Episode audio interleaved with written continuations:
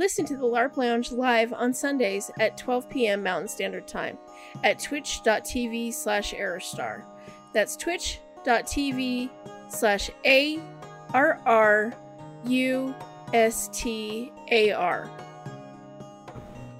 Hello. Hello, everybody, and welcome to season two, episode two of the LARP Lounge. Today, we will be talking about the various kingdoms uh, in the land or the continent, I guess, of Taroth is what it Yeah, would it's be. it's kind of split into two. It's a big two different continents on Yeah. one giant island. The world itself is what Cer- Cerealia. Cerealia, yeah, the, Cerealia, Cerealia yeah. is the world. Where so this is the one continent that we're going to be talking about today, and here we have our guest.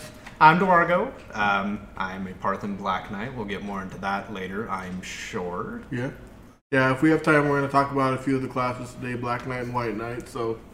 Uh, you, you had a perfect way of describing. we- We've gone over races before, Yeah. but for anyone that wasn't here for that, how would you describe a Parthan? So, a Parthan, um, for those who have played Skyrim, uh, or any of the Elder Scroll series, a Parthan is pretty much a Khajiit. They are cat folk. They um, usually more covered in fur. They've got tails. Show my left tail. Fall. It's got tails, ears. Um, so all of your basic cat-like features that you would expect. Proceed says D and D Rakshasa. That's another good way of putting it Yeah, as well. um, or Tabaxi from Fifth Edition. Yep, yep. Tabaxi from Fifth Edition. Yep, uh, that is uh, Crow, by the way. Oh, hello, Crow. So what's up, guys? How you doing? Hey, what up? Um, before we even get started, I want to talk about the missing ear. I've never asked you in game because that's kind of an insensitive thing to do, but I've always wondered what's the story behind the missing ear. Um, so this character, he was lost for two years in the desert. He, um, and as his, kind of almost as a penance for his um, lack of ge- navigational skills, because he was his group's ranger and guide. Uh, he cut it off because he was like, it was the best thing that he could think of, and have that constant reminder to not let himself get lost again. So that's why he has the one ear and doesn't allow it to grow back. Oh, it can grow back. Well, because you know any um, Oh, anyone, magical. if you go through like uh, the uh, circle of life or grand Yeah. well-being, anything that was lost previously should grow back, but unless the person um, is not willing to let it happen. Oh, So he does that as his own kind of constant so reminder. you willingly. No ear, no ear. No, Yeah. that's crazy. That's cool to think about, though. So, all right. Well, let's get into the kingdoms. Let's start off with the important one, where, uh, of course, our adventuring town resides, which would be the kingdom of Falcongard. Falcon Crest, yes. Falcon Crest. That's right. Um, named after its king, uh, King Alaric Falconcrest. Um, this is it's Falconcrest is actually one of the kind of younger kingdoms in Taroth.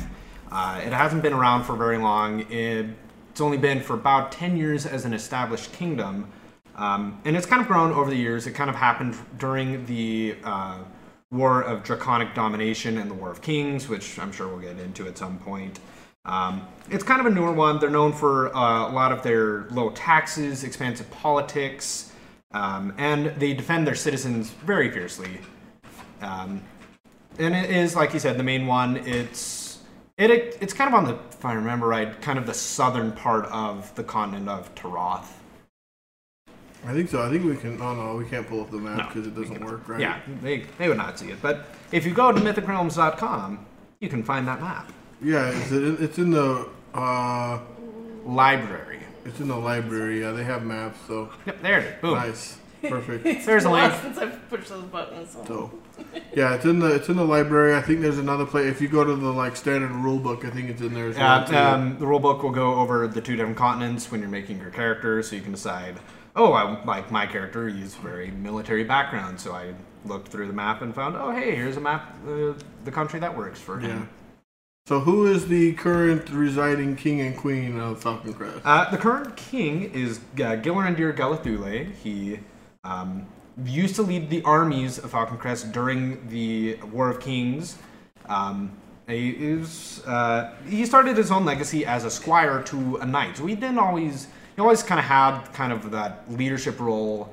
Um, he always was kind of in that knight position. So he had the upbringing of the knight, where you learn uh, he is a white knight, which we'll also cover. Um, uh, he's known to also be kind as well, which is kind of important because some people always think knights can't always be kind or they can be book smarts. So for him, that was kind of important. Um, and he also is an Earthwalker, which are basically druids. He has respects for nature, so he kind of over encompasses everything and tries to make everyone in the kingdom of Falcon Crest feel welcome. Um, he actually isn't royalty, um, so to say, because he was kind of forced onto uh, the crown by the previous king, um, King Falcon Crest, in 214, which was six years ago um, because at the time he was just a general in the armies. But they liked him so much from being able to get the uh, to basically bring a stop to the War of Kings, which was shattering the world at the time. Yeah. So a lot of people don't know. We did talk about it just very briefly last week, but um, Gil Randir was actually a playable character. Yes. So he, was one of us before he became king of the world. So you can become someone very Yeah, you can get in this very game. very high up, and a lot of the player characters do that. Yeah. Um, but he's also retired, so he only comes in every so act physically comes in, but he'll you know still do decrees and everything.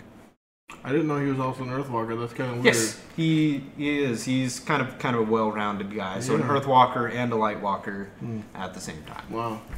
That's crazy. That's a lot of codes to have to follow. But the Earthwalker code is much more lenient than Yeah, the it's Lightwalker it's code. so- it's definitely not as strict. It's just kind of a show a good um, respect for nature and the druids, all Yeah. that stuff. I don't know that one as well. yeah. Um, I did. I have. I am following it now, actually. So got a magic item. yeah. You have to. um, and then the queen right now is his wife, Natasha Galathule. Um, she is also a former character as well. Because she uh, was, again, like us, she went through the ranks. Um, and so she became another part of the queen. So their characters uh, married. Um, she is also a Parthen, like me, uh, queen. Uh, but her normal name is uh, Natasha Silvermoon. So she Galathule was her married name, but she just goes by that because she doesn't really. A lot of people kind of give her a bit of crap for being a Silvermoon because Silvermoon, uh, the most other popular is um, Averick Silvermoon, who is a vampire lord. So people don't like like that she's related to a vampire. Well, wasn't Averick? Um, yeah, Averick did start off as a Parthen as well, Well, but but he wasn't he the warden to Galathule? yeah, he was the warden to Yeah, Galathule. so that's kind of a funny little circle. That yeah, that, that little tight knit, um, try to keep all the royalty. Um, but she also was known for leading a lot of the healers guild, so she's kind of more. She still can fight, um, but she's more kind of on the healing side of things. Um, she's known to have slain demons with a magic warhammer, befriending ice giants um, in Laroth, but Laroth, that is that southern continent, but we don't talk about them. Um, and she also was kind of also known to fight off um, magical compulsions of the father of monsters, Typhon. Uh, not a very nice guy. Oh, hey, you got the shield. That's cool. Yeah, that's my that's my emote for people that are subscribed to the channel, that's Nevitz. You can guess who that is. It's probably. I'm just pulling a blank right now. I'm sure once It's you. Boji. Oh, Boji. Yeah, Be- Beautiful. so that's why he Um, said stop hammer time. Um, so he, uh, Parthens are not a natural race. They're kind of considered as monsters, but they became more civilized throughout the years. So it was kind of a good thing that they did, because otherwise Do'argo would not be here. yeah, there's a lot of Parthens that wouldn't be there. Yeah. Um, she doesn't also have a lot of authority in, um, as would uh, Gilrandir does, but she still does have kind of a sway over the political landscape. Um, so she's kind of she's there. She's not as important, but she still does have a say in things that go on. Now, who is heir to the throne should something happen to King Gil? Um, if I remember right, I had it. I think it is right now. It is Prince uh, Eric. Mm-hmm. Prince Eric. Yep. Hey, those cookies were forced down everyone. That witch did not tell them they were Parthens. Or also, I know you eat Parthens too sometimes, Crow. That's what he's referring to mostly. yeah, right now the heir is since they're they don't have a child, the heir is King Eric Falconcrest, so it'll actually go back to the Falconcrest Falcon name. Crest so- names instead of the Galthules. Yeah, so that's kind of crazy. Hair gets caught in the teeth, though. Oh, jeez. That's why you just go for the skinless ones. Go for orcs, goblins, or you just milk a kobold. Oh, that's a story for another day. Um, so that's kind of the basic overview for uh, Falcon Crest uh, that I have and that I know. Okay.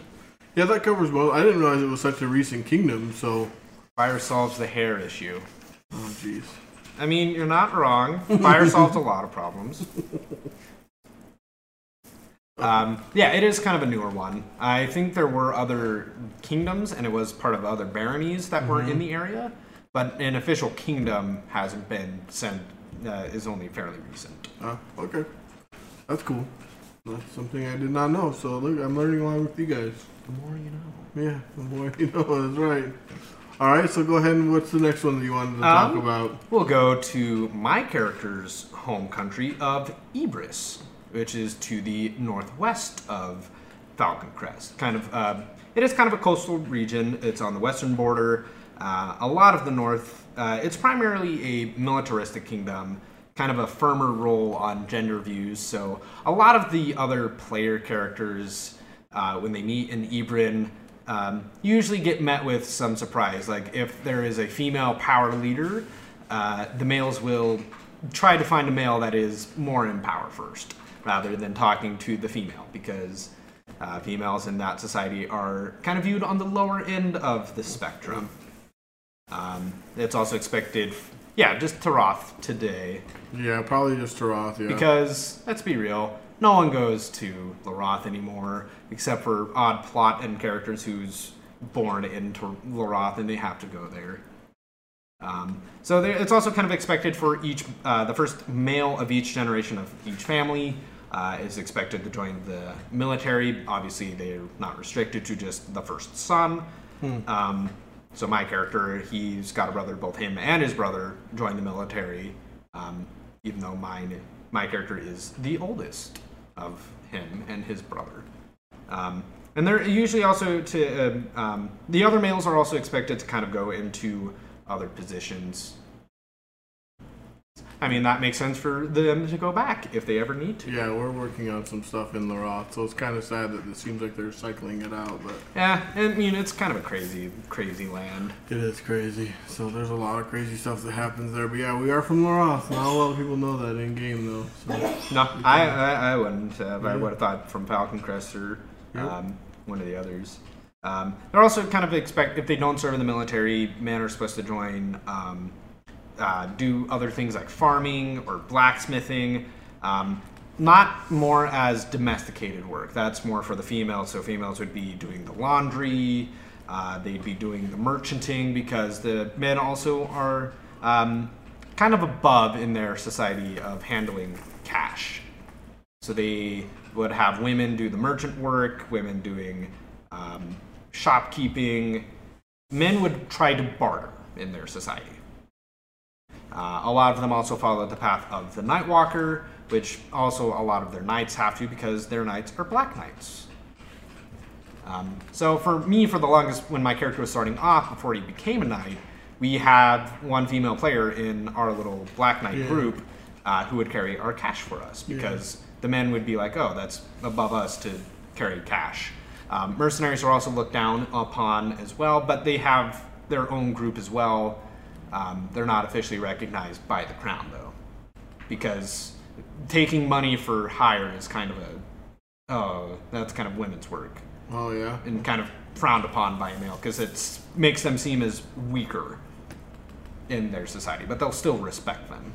I, I was wondering how uh, Zyra became your guys' treasurer because that seemed like almost she almost seems like a position of renown in your thing, but apparently it just seems Well, more of a cultural thing. Yeah, it's but- kind of a cultural thing because a lot of the other um, their the other characters in the group they're more they're a little bit uh, more strict on their views. My character was kind of loose on it, so he was kind of okay with it, but yeah, the others would not carry the cash on at all. They have to go to her for the payments. They go if they want to buy something.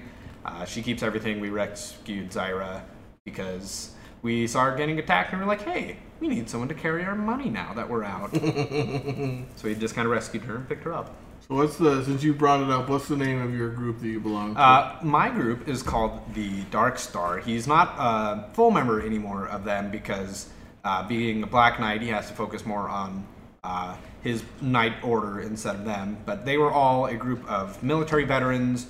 They served together during wars in the early, um, the time of like the early 2000s or the 200s. Sorry, because we take an extra zero out for the years in the in the game. So they, they served for years, and then once they uh, got out, they still just kind of stuck together uh, and became their own little adventuring party.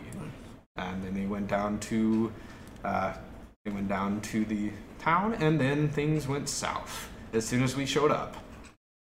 The king gets murdered, and then they got replaced, and it was just a whole big Wow. political mess. Yeah, that's crazy.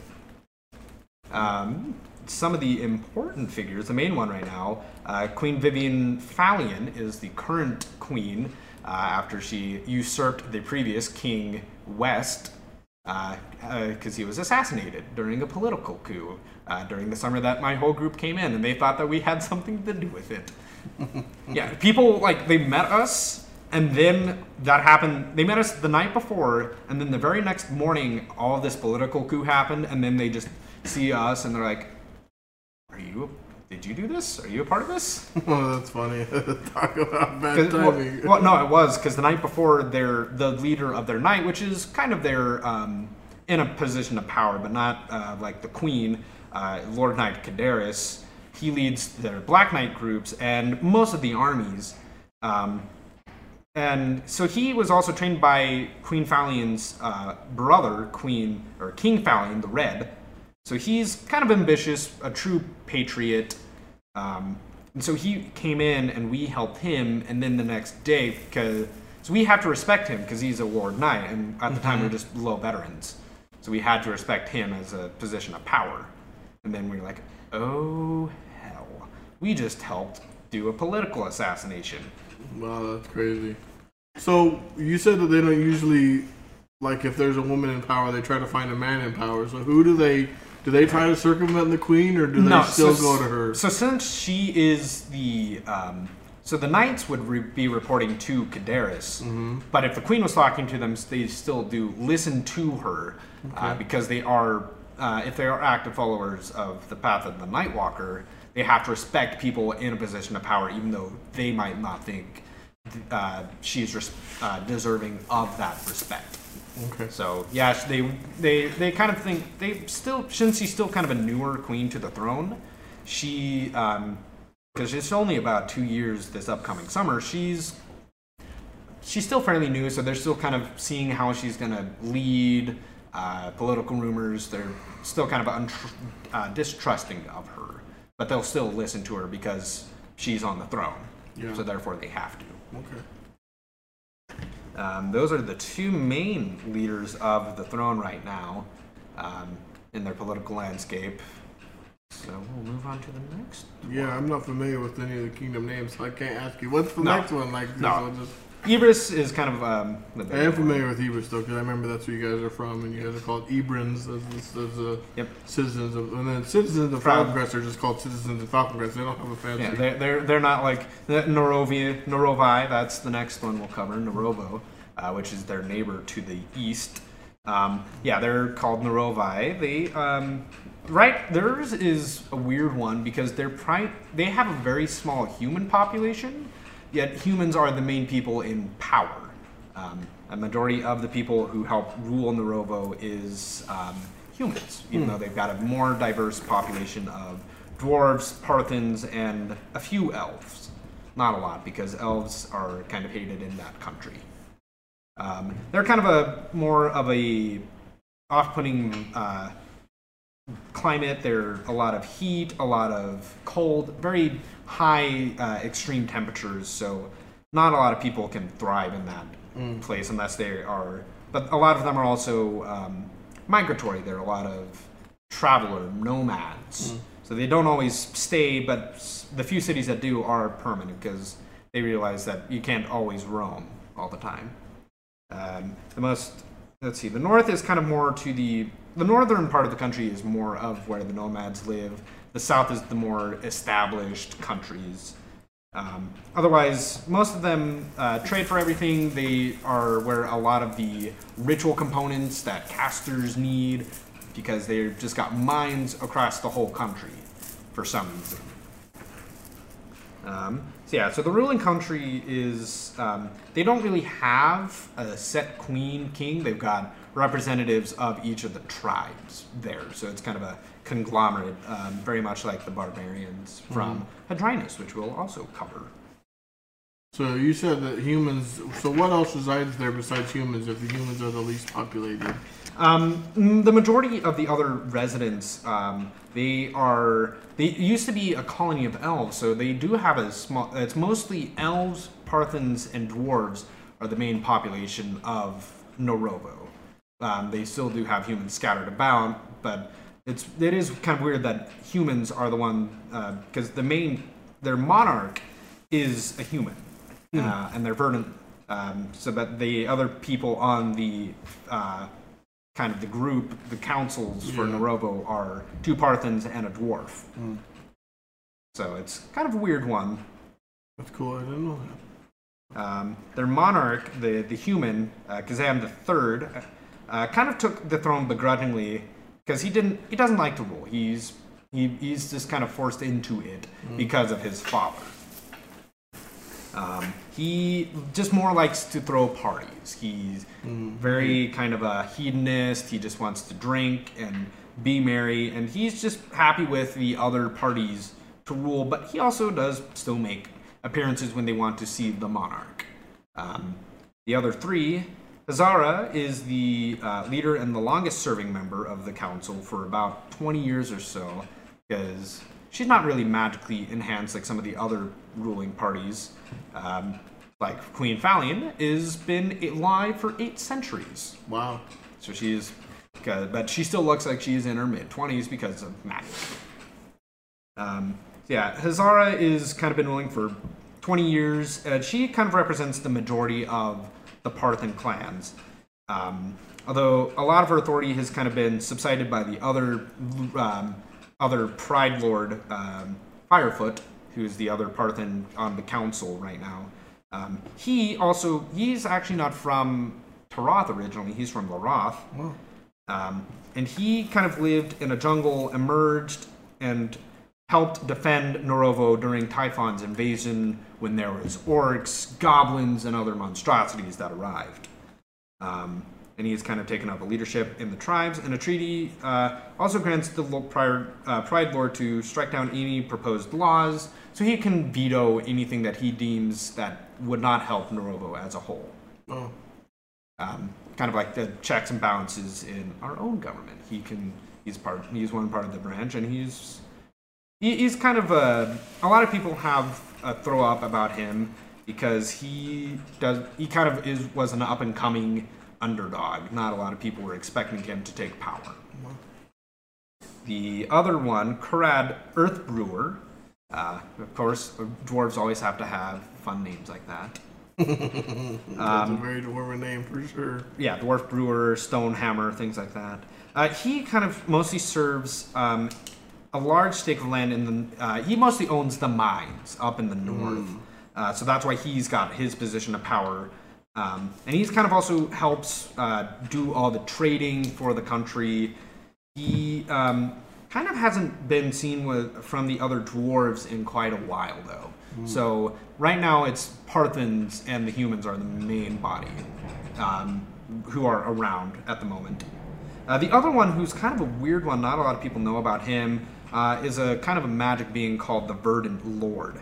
He is kind of this enigmatic entity, kind of ruling over a jungle in uh, in Norovo, which is weird because other most of the other parts of Norovo are desert. It's warm or cold, mountains, vast dunes, um, and he is kind of known to collect servants, uh, kind of almost a brainwash in a sense. Um, and he still kind of has a mystery. No one really knows kind of what he wants. He's got a servant, Kobayashi, who kind of does, again, also another mysterious man. Not a lot of people know about him. Um, he's just kind of there and helps out. So it's kind of hard to talk about him because uh, not a lot of people know about him. Yeah, there's not much known about him. Yeah. So they can't really say much. I don't think that we've ever had any dealings with the Verdant Lord before. So Not anything recent. Most No. of it would have been through, um, like I said, most of it's through Kobayashi, which we've dealt with him. have we? Yeah, he's. I think he's come in a couple times. Um, there's. Uh, there are also, like I said, there is still some elf tribes who wander around, but elves are not very well looked upon. Um, they kind of are almost as racist as what a Parthian would be if they went to the Elfin Spire, which the Elven countries, uh, because they were um, apart from from Narova is always going to be hold as much contempt for elves as they would to them um, because they wanted to split off Narovo, and the elves were not happy about that. So now they just kind of hate each other.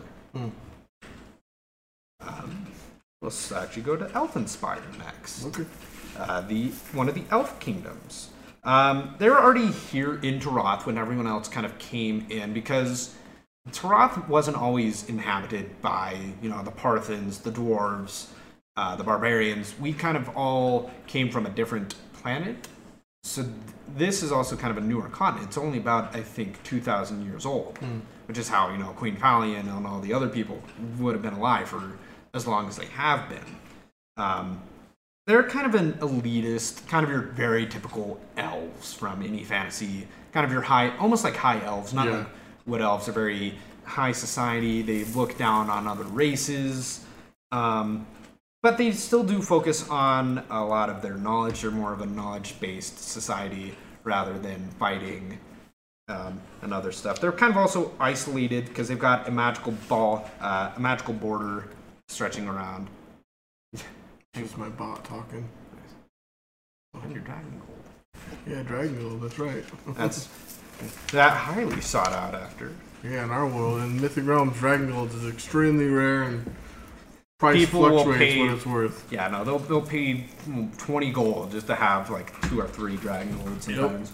So Uh, but so they um, are also kind of a wide selection of attitudes on magics and everything. Also, they're uh, a lot of it was also flooded out as well. Um, so the tower that you can see is pretty visible, but there's at least 80 floors and about, even though I mark it, two and a half gold. Yeah, that sounds about it.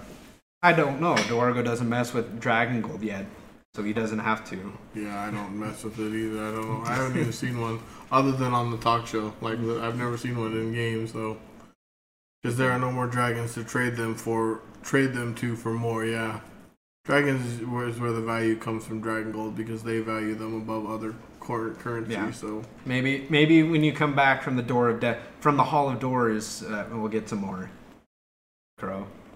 dragons are buying them for ten plus gold. Yeah. I- I'm sure uh, Lord Bitterbeer has an excess hiding in his in his storehouse. Oh yeah. Um, so the, uh, the the kingdom they value knowledge and magics, and they don't have oh this side of magic is bad, this side of magic is good. They kind of see it just as magic, like their views on necromancy, which is mostly in the kingdoms of Taroth widely considered illegal. Um, uh, there's some situations where it's okay, like my character, as long as I am in Ibris, he can cast necromancy.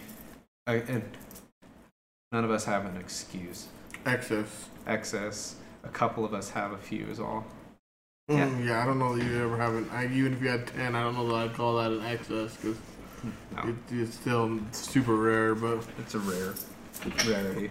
Um, so, for example, like their views of necromancy are um, kind of it's they don't consider it as dangerous itself. They view it as if it's in the wrong hands is when it becomes Yeah. dangerous. So as long as you're using it in the correct ways, they don't really care. Although they still have uh, their own laws about who can cast it and whatnot, because they have to be very cautious because they don't want necrovoids. But they also think that um, Mystic is on the other side as well. They believe that they're mystics create these pools of this energy that can cause other spawns to come out of them. Um, and they just kind of also believe in the circle of life. Uh, they die, they become grass, and then they get eaten, and so forth. And it just kind of goes through that whole process. What's their view on Abyssal? Uh, most countries um, hate abyssal magic. They don't. They that is one of the few recognized magics that they will not allow for knowledge because abyssal almost destroyed the world, and so it is across all of Terath. It is considered illegal to try to study and know more about abyssal magic, as we all found out during Winterfest last year with Leaf. Yeah.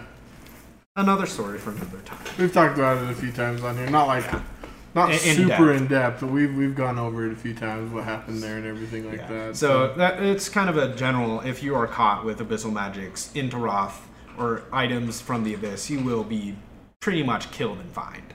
yeah, Um, especially if you are wi- uh, of sound mind, not forced, not kind of forced into being yeah, with it, because sometimes you don't remember having it. yeah. That's true. Um, so for them, kind of their um, not their politics and their leaders, not a lot is known about them because you have to kind of be in their kind of born into Eldenspire or have good contacts to kind of meet anyone in there and know who's who. Um, obviously, people still know who is in there, um, but they just don't come out as often because elves are hoity-toity. Uh, their oldest, their their king right now, who's been ruling for centuries, uh, is uh, King Rovius Gilbereth. He's kind of wise and old, but he's definitely that elf who doesn't like to go out. Um, he's kind of a not a lot no is known about him. Uh, there, then there is the oldest daughter, or the oldest son, Baron Valanoth Gilbereth of Shadar, because the kingdom of uh, Elfenspire is divided into three different subsections. So each of his children rules a different section. So their their title is what section they rule over.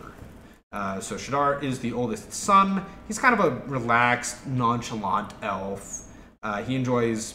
He doesn't really like to meddle in politics, um, which is kind of not a good thing for an elf to do, especially if he's going to be alive for a couple hundred years. He kind of needs to be involved with his politics because Yeah, uh, a century could for him could go in the blink of an eye. yeah. Uh, then the Baroness, Calcenthe Gilbreth of Serdwin is the king's only daughter. Uh, she's more uh, known as the public face for Elfenspire. She uh, is the only one that you can directly contact if you, um, if you is the only one that you can talk to if you don't already have an inside contact. So she's the one who talks to new people who want to join into Elfenspire. Um, and she kind of also helps everything else. Then uh, the last son is the youngest of Baron Theron Gilbreth of Ilya. He is the youngest, um, not as experienced as his other siblings, but he um, is considered kind of the older than he is in his mind. Uh, a lot of people uh, have said that he's kind of more conservative, thinking like his elders. Um, very elitist. He doesn't really trust a lot of outsiders, unlike the other, um, like the Baroness, because they're instead of keeping recluse, the Baroness wants to open the doors for everyone else. So elves are kind of that elitist group sometimes. I wonder. That's really weird because as soon as you said the name Gilbreth, I, uh, in looking for the Shield of Spring, I'm speaking to a druid Gilbreth. And I- I'm sure it's like a, like kind of a sub one. I'm not sure if any of Yeah. those three are. No, I don't think it was any of them. I don't know who it is. It's definitely not the last one because uh, he would be trusting a human with the information of the Shield Uh, of uh, Spring. So it, it was probably one of their own children or Yeah, someone else in the. Gilbreth lineage. yeah, Um, but they also train a lot of um, very proud warriors because they they're very similar to uh, Ibris, where they start their children off young. They'll go from 10 to 14, and they'll only pick one weapon and become masters of their weapon. Um, very similar to the Bruce Lee quote: "I'd rather fear a man who has practiced one kick a thousand times than a thousand kicks one time," because they they know what they're doing when they pick their weapons. So for them, it's they, they like knowledge, but they will defend themselves. Let's see, who do we want to do next? We'll do. We'll go for barbarian. Yeah, let's say let's do Hadrinus because there's some stuff going on there right now, isn't there? Vote for King Ragnar Tallcastle, future king of Hadrinus. Yeah, they've got uh, something going on called the Moot, which we'll talk about, I guess. I'm, I'm sure we'll cover over that. Uh, so Hadrinus is kind of a sou- southeastern kingdom, uh, and they're considered as the barbarics throughout the rest of the world. A lot of them don't really view them as uh, very civilized. The most of the barbarian races, because fun, it's weird that barbarians in this world, in our LARP world, are not considered as a class but as a race although people do usually build into the stereotypical barbarian rage man. Um, but they, for them, kind of have a loyalty in ancient traditions, um, and they they are also kind of they're mostly sailors because they are mostly ocean locked. Uh, where they are, they're barbaric warriors, and they love adventure. They will always. They also kind of go for looser fitting clothing. So instead of like other ones where they mostly dress in leathers and finer silks, they're just kind of loose cloth and wools. Um, theirs is kind of divided into five different, very similar to um, Norovo. They don't have a king. They haven't had a king in several or several ye- or several hundred years since um, Queen Octavia or Queen Embla Ven- Veneer, one of uh, the High Queen of Terath, uh, left. So she used to be it, she used to be queen for Hadrinus until she left to go become the High Queen of the entire continent. Um, so they still have just kind of been relying on the uh, the five clans, the Synod of Five, uh, which is what's going on right now. Uh, they're trying to find an actual king to become a new king because they haven't had one for a while. And just relying on these individual clans is not always the best. Um, so they've got five. The clan Sigurd of the West is a. Um, they're also mostly barbarians, but they're known as raiders and explorers. Then there's Clan Esketh of the northern coast. They're mostly humans, uh, excellent sailors and traders. Then there's Clan Boldir of the highland eastern mountains, mostly barbarians. They're warriors, blacksmiths, and be- beastmasters. So they'll bring in large, dire wolves and other beasts to help them in battle. Uh, Clan Veneer of the lowland southern coast, mostly humans. They are kind of the weird, kind of the odd man out out of all the clans because they've also focused on magics mostly instead of um, being these warriors, physical warriors, um, which is kind of why Embla is such a powerful caster. She learned from the best uh, mages in her clan. Uh, and then Clan Nightwolf, uh, again another primary of barbarians. They're again raiders. So most of their most of the barbarian tribes focus on hunting, raiding, and uh, building these beautiful longboats. So they are they are your very stereotypical fantasy barbarians, where they just want to hunt, explore, and fight. Um, kind of their uh, structure is they've got three different people in each tribe. So for their their political landscape is just all sorts of crazy because they've got Yeah. they've got the king up at the top if they ever can get one. Then they've got the jarls of the clans. Then they've got the halders, and then they've got the thralls. So their whole tier in their political system is crazy because everyone says, "Oh, I've got a right to the throne." which technically they all do, but it's so muddled that you can't really prove it, and it's kind of harder to describe. Yeah. But there's a lot going on right now, not only with the moot, but they've had some political things happening with um, what's the other? In Acheron, Yeah, Acheron. Um, they had some a raid that happened that killed some uh, politicians, basically, and someone from Ebron, I believe, was in that raid. I, uh, I actually, my character is studying and investigating that Yeah. whole thing.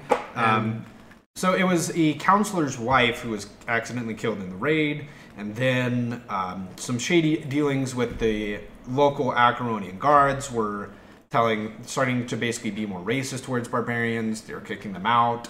Uh, and then the barbarians were basically trying to defend themselves because the Acheronians were trying to uh, throw them overboard and drown them. So a lot of political turmoil In the in the news, they did throw them overboard in the Bay of uh, Bay of Hope, Bay of kind Hope. of in the middle um, Yeah. of a lake that's that they can sail across. And some of them, when thrown overboard, were still shackled. So you can understand that a lot of them died. So there's a lot of very much turmoil going on right It- now it's because it's all crazy. Um, but they were thinking that it was mostly just the one clan of Clan Nightwolf for some reason, which I do not know yet. But I'm have you read the recent news on it? I'm sure I'll get told about it. Yeah, my they- character. One of the I think Haldiers or whatever you said came. It was a jarl. Yeah, they, they he- knew it was a jarl who did the raid, but there was subtle like black market dealings in that. Whole well, another one came to court and straight up was like, the, the raid may have been night wolves, but your reactions to barbarian was not okay, and he basically threatened them with all out war. He's like, so you need to make this okay, or we're gonna have a problem. Which is understandable if a majority of your peoples were uh, forcibly executed without any Yeah, sort of fair had- chance to fight yeah. back. So- is not cool. It's kind of crazy what's going on in the world right So now. So I'm sure my character will get a lot of that plot. Yep, you will. So Because as a vengeance bringer, people came to me and were asking for like, hey, these were unfaithfully killed. I want you to understand what's going on. Yeah, and this is one of the things that's really cool about Mythic is that they have these otherworld dealings going on that don't necessarily affect the town directly, but they still, rather than just not do anything with it, they actually take the time to have Yeah. political turmoil and other things happening on in the other parts of the world. And So- it, it is cool, and uh, it is nice that they do involve players can get involved in plot as just by just simply talking to an NPC. Uh, I talked to an NPC that was a Black Knight, and here I am now, a year later. Yeah. It, you can get involved so easily by just taking the time to talk to a to a to a player or to a NPC or a retired player. Yeah, So you, you can get involved very very easily. yeah. So. Um, Let's talk about Acheron though, since we brought it up. flip over to Acheron. So they're kind of to the southwest across this body of water. Um, they share borders with mostly Falcon Crest and Ibris as well. They are mostly a merchant empire.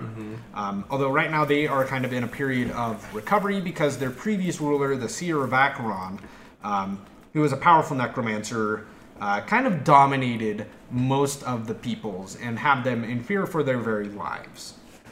Um, so uh, the the merchants and the nobility kind of suffered under this very, very uh, strict oppression um, by the Seer of Acheron's cultists. So they are kind of now, but now that the um, the previous ruling family, the Briseus family, uh, has kind of come back, the the merchants are coming back, uh, and even after that, they are still considered one of the richest countries in all of Terath. They they control a majority of the trade through everything going in and out. Um, so they they have very good sway in the political landscape. What happened to the Theater of Acheron? Is he still a thing, or did No, he has uh, since been killed, if I remember right. Um, yeah, he was a necromancer who was killed. Uh, he was known for.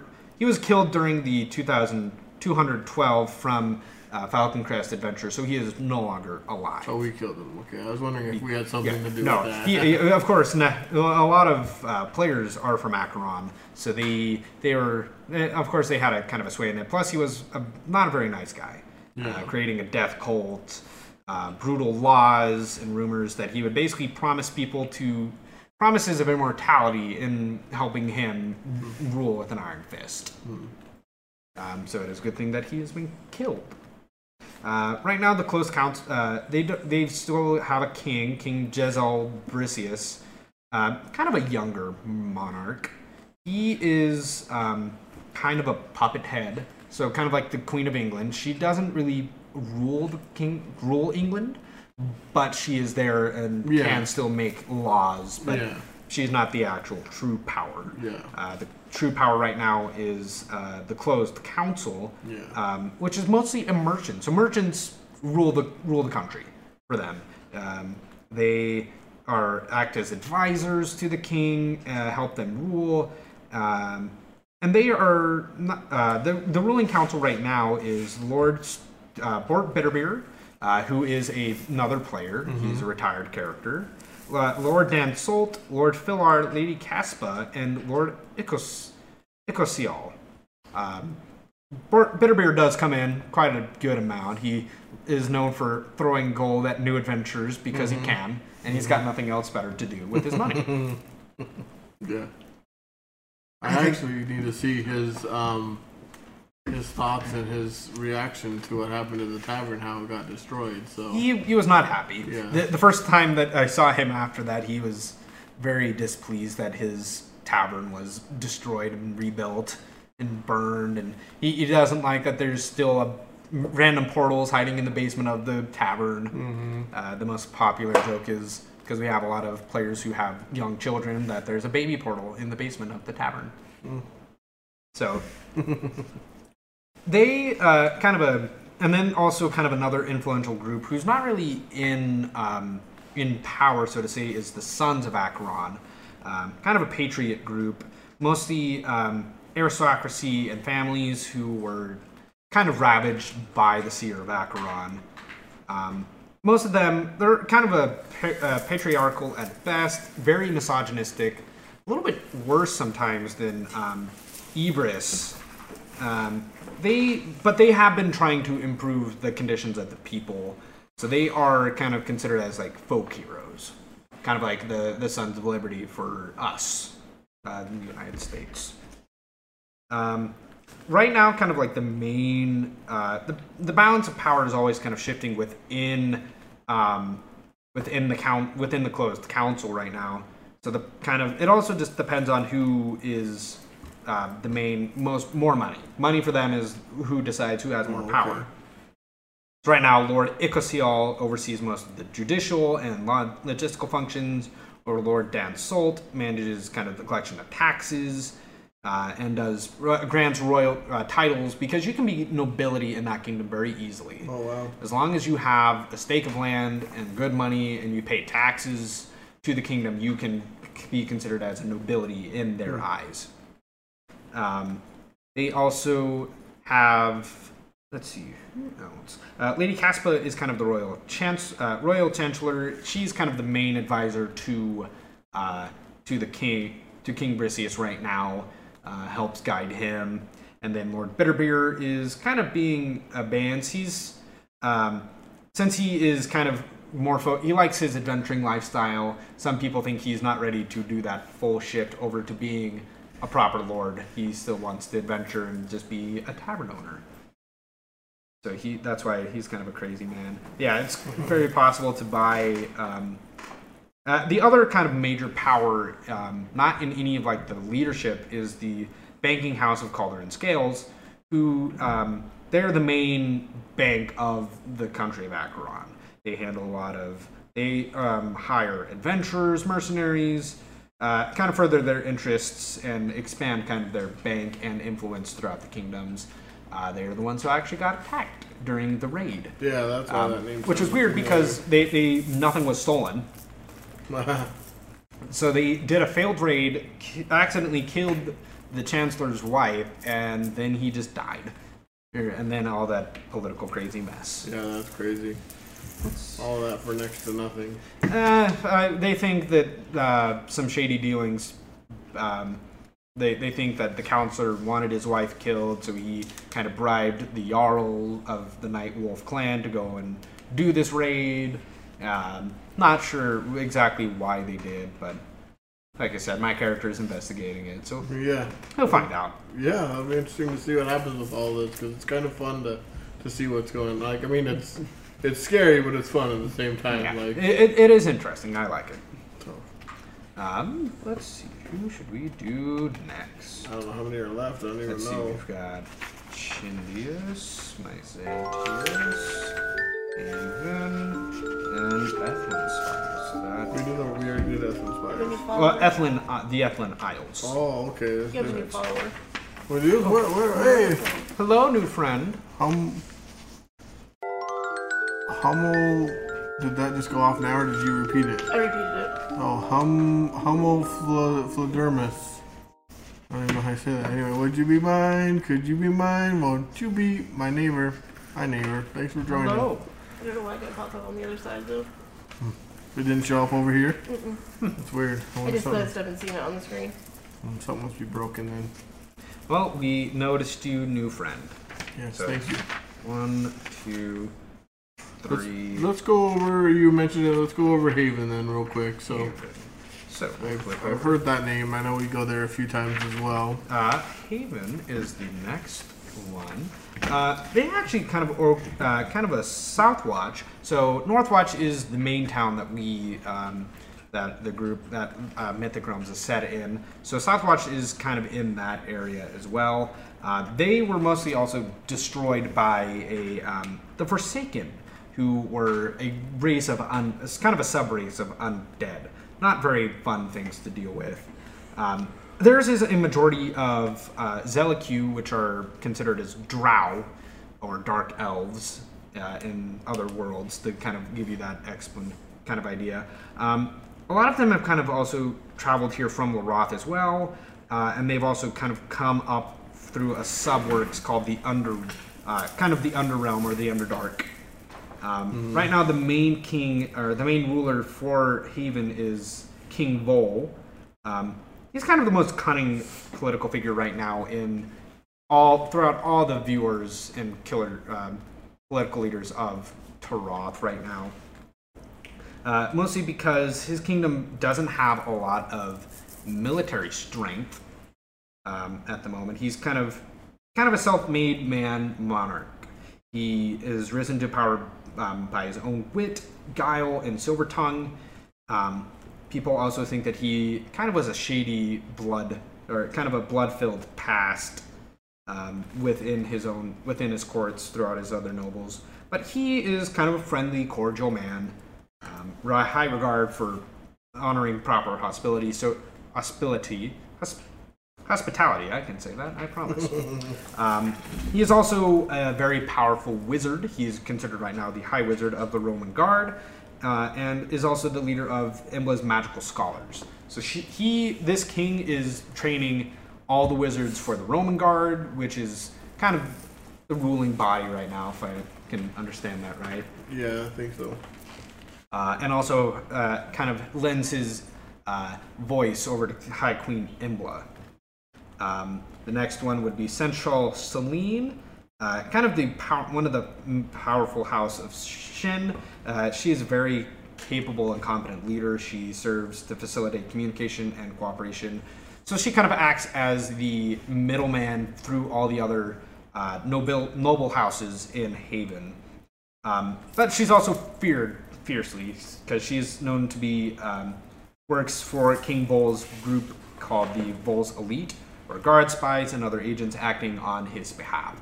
So she controls the political underscape and kind of the under under criminal world uh, within uh, Haven to get their information through everything. That's weird. Uh, and then the other most powerful one right now is the ritual spellcaster Lord Talendar, who uh, was personally for kind of uniting the Zelicu houses uh, and leading them to the surface. So he led the Zelicus out. Um, so he is their king in a sense, but he is not the king. Um, all Zelicus kind of look towards him. Uh, he is also a ward wizard. Um, he is, which means he's very powerful. Uh, does a lot of damage caster instead of like the kind of study stereotypical wizard from like D and D has to have all of his books. Yeah, he focuses more on damage dealing. So he's he is a very scary man to come up against in in battle. Yeah. Um, theirs is kind of a let's see what other history can what we- was his name again? The uh. Lord Talendar Okay. is the war wizard, um, and he is the one who united the Zelicus, united all the because they were very dysfunctional before they came to the surface. Uh, they still are kind of seen and frowned upon and a little racist. Through, not the, most people do not look kindly on Zelicus. Yeah. Um, so we'll do. Where is our competitive mercenary town located? Uh, the competitive Myzentius. Are they the West what are they called again? Too the Uh, it is. Oh, I'm totally spacing out right now. I now. know, I don't remember what they're called either. Shoot. Uh, but they're in my Zentia say. Maybe maybe someone in chat can remember what they're Crow. called. But yeah, Crow, know. I'm sure you do. Yeah, he'll remember. Somebody will. So Um, or it's in my notes here. I'm sure. could be, could be. Uh, Um, the main, the other adventuring town from Myzentius.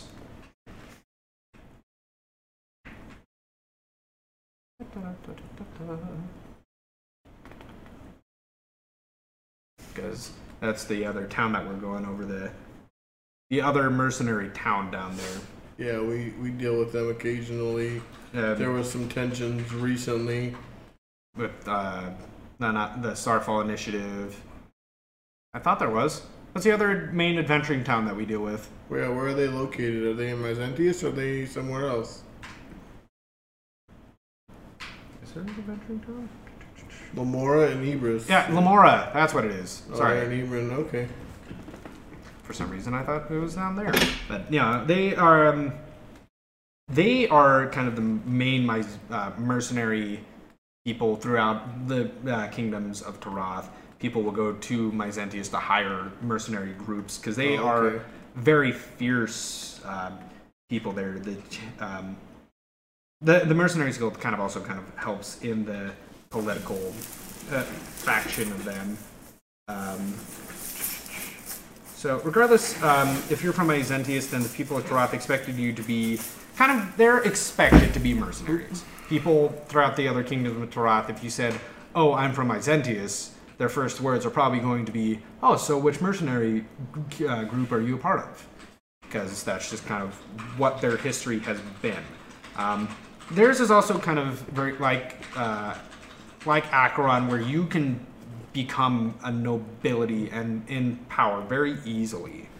Um, people will do tra- competitions of stealth, strength, cunning, strategy, and these tournaments are very popular. And these uh, displays of prowess have often been the way of giving um, contracts, which for them, mercenary contracts are very powerful. Uh, they would duel one champions would also duel one another as well. So they um, they do that. It's so it's very interesting for them. Kind of a instead of focusing more on merchanting, they focus on mercenaries. Um, also, anyone can be challenged uh, on their half. So, but if they refuse a challenge, that's very looked down upon. That to refuse a com- challenge by combat. Um, so if like let's say you, you can do challenge for combat by anything, whether that's for marriage, property, title, wealth. They duels for them are a common occurrence. Wow. So they do. Um, they they can also like the person that's being challenged can um, step back from it, but they can also uh, have a champion fight on their behalf. Yeah. Basically, I think back in October we actually fought some Myzentian mercenaries, um, because they and they were one of the higher groups, and I know like something like the king, the the contract for the king's protection is coming up, so a lot of the merc- or a lot of the mercenaries are trying to, vie for that. yeah, they're trying to vie for it, and that's why they were where we were. And so instead of vying for it, they ended up dying. No, I I they went up against us, but yeah, they, they didn't want to tell. I think that was actually when we were doing the stuff with um, Albion May's apprentices, because there was a Myzentian group that we were hunting down.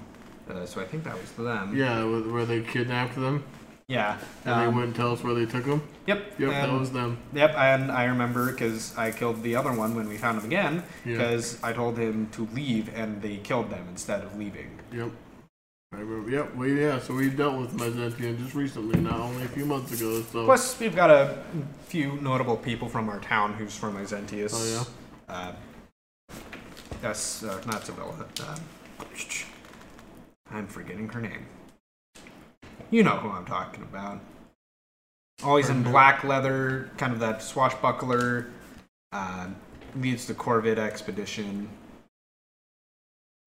My character doesn't deal with her a whole lot. Oh my gosh! Now that you say it, now I'm drawing a blank. It's it's Cat's character. Yeah, I know exactly who you're talking about, and I just drew a blank now too because you said that. Like I know who it is, but uh, Sitka.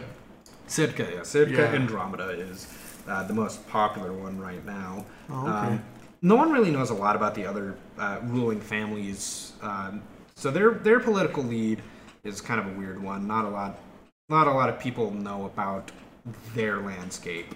Hmm. Um, so their main one right now uh, is the Creon royal family.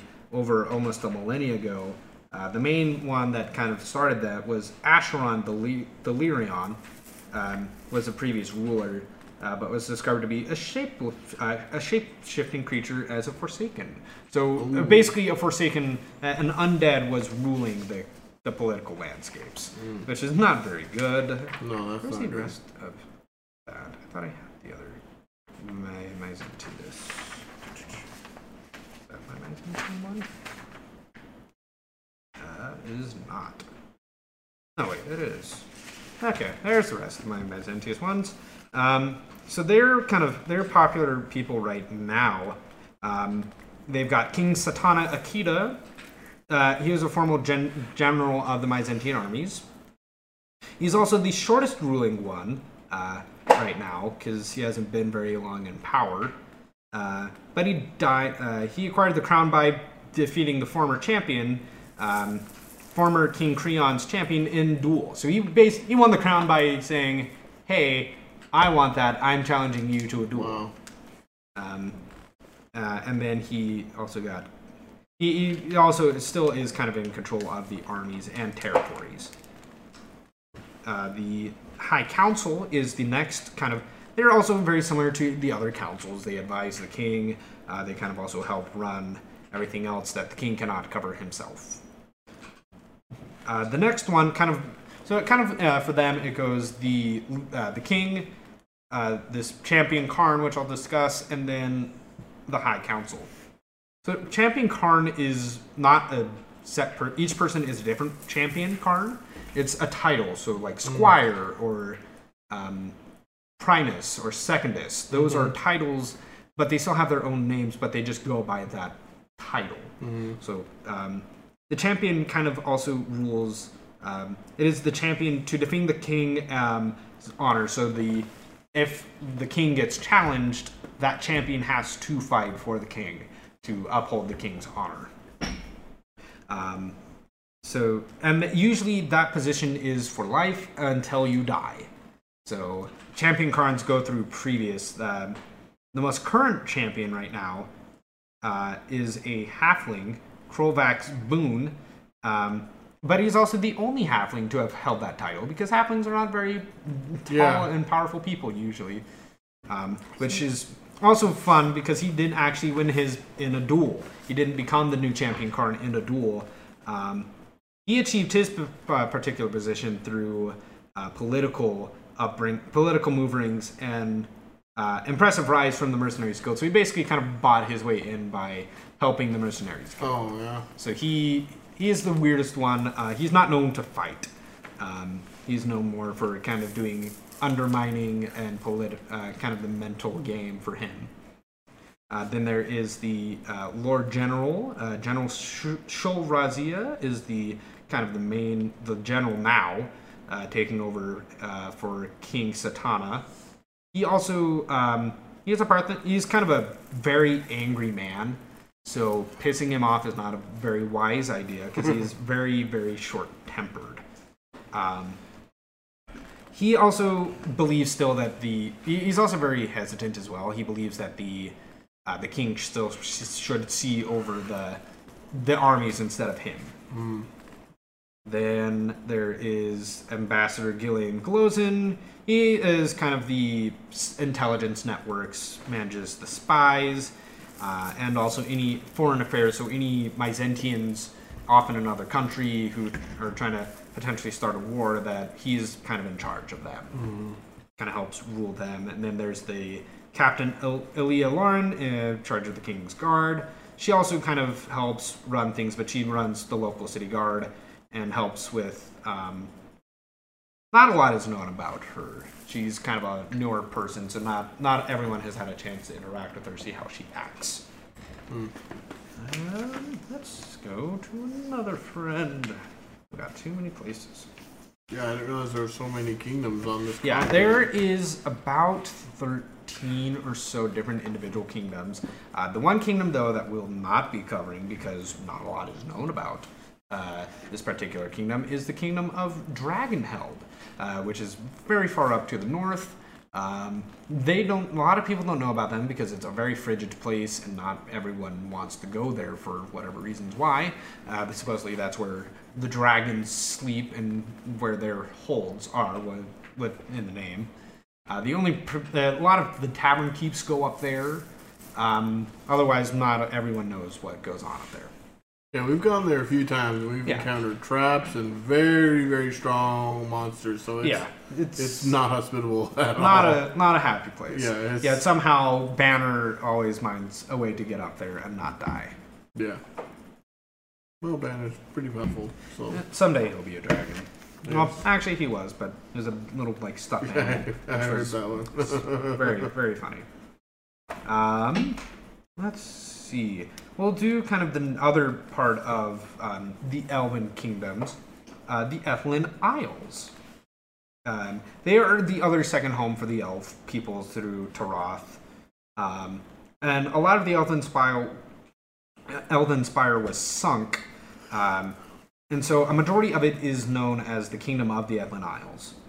Um, only the middle and upper floors remain right now. The rest of the land is being submerged by a very uh, powerful tidal wave from uh, Typhon. Uh, the Ethan is kind of another kingdom of elves, some of whom were already present in Terath, some who migrated. Um, they're kind of also s- uh, slowly realizing uh, their counterparts um, from the Elven Spire that they need to rely on the other kingdoms. They can't just stay isolated in their own little world, otherwise, they will just get crushed and become obsolete. Um, but they've never really also considered themselves a part of the empire of Terath. Um, they, but they still like to gather knowledge and go and ask for help when they need to. Um, they're also mostly focusing on magics, so a lot of their, um, a lot of them are magic users of some form. Uh, they, they also very they, um, their views of necromancy as well. Um, they have a view that it's also a dangerous tool, but it shouldn't be abused. So they do very similar to their counterparts. in, Yeah.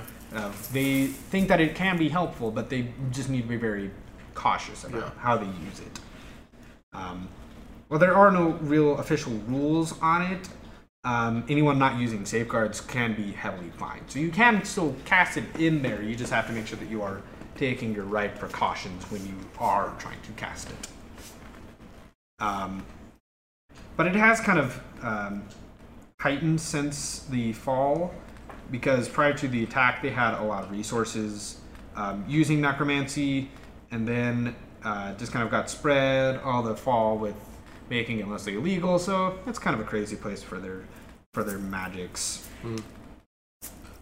Um, what other main things about them? Um, again, their ruling family is also the Gilbereths, so that's probably where you're hearing more about. Them. Yeah, them. that could be it. Um, so that that's yeah. They the only one that's not a Gilbereth that's in power is the general uh, Vorhil Celestion, who recently fought with us during the killing of the crippled pale or not the crippled pale one. Um, the Lich, the Lich. Um, so Grand, uh, General Oh. Vorhil Celestion is Last summer. yeah. Okay. So he, he he was in that fight because someone reached out to him. I remember hearing that name, Vorhil Celestion. That's okay. So he is the Grand Marshal of Rome. Um, he is one of the considered the oldest elves uh, in existence. Um, he has been pretty much involved in every uh, military conflict in all of Terath's history. So he's somewhere around 2,000 plus years old. Wow. So he's a very, very old and very extensive person. Um, was during the dark. His most recent ones, uh, the the battle last summer with the Lich, Calcium, uh, the Dark War in Laroth, the Forsaken War, Typhon's invasion. Um, he is considered one of the most skilled tacticians in all of Terath. He has seen, he has trained pretty much any of the best warriors, kings uh, that have been in Terath. So if you uh, royalty and you can get up there, he is the person to go to. Uh, he's trained King the high the previous High King Arador Cardarel and King Charles Rezic Fallion the Red, uh, previous King of Ibris, before he got exiled for his uses of abyssal magics, Oh boy. which we still think Queen Fallion is involved with abyssal magics as well, like her brother, Wow. but not confirmed. Yeah, no proof. All, all, all rumors. yeah. um, no proof. The, the ruling king right now is King Robius Gilbereth. Um, he's considered very wise. He's, um, though in his youth he kind of was a skilled warrior, he tries not to involve his people in conflicts. Uh, kind of like the the Elven King from the Hobbit series, where he he's just gonna stay back. He's like, hey, it doesn't involve elves. I'm not gonna get involved if I don't need to. Um, he's ruled for centuries. He's really hasn't been seen since the uh, Typhon's first invasion, when the uh, he's kind of still up in the the spire, uh, the very top spire of Ethlin. So no one really knows where he is. Uh, then there is the Crown Prince Valanoth Gilbereth, uh, kind of the oldest child, the next to inherit the throne. Um, he likes to kind of spend his time as more of an instructor at the the battle school that I was talking about when I was going over the Ethlin Spires. So he trains all these warriors.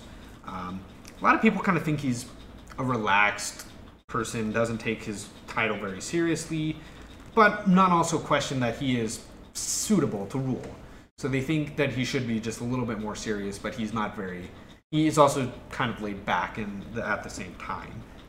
Um, he still refuses to take over the kingdom because no one can right now assure that the king is dead, and he doesn't want to take over until he knows that he's Yeah, dead. nobody knows if the king's alive or dead, and they're trying to pressure him. It sounds yeah, like. yeah. They're, they're- he's trying to. He's like, hey, I will take over as soon as I know that my dad is dead.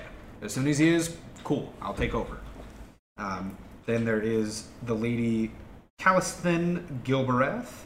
Um, she's kind of also again the other public face, so it is kind of interesting that both the um, both Elven kingdoms they have a female who is their public liaison.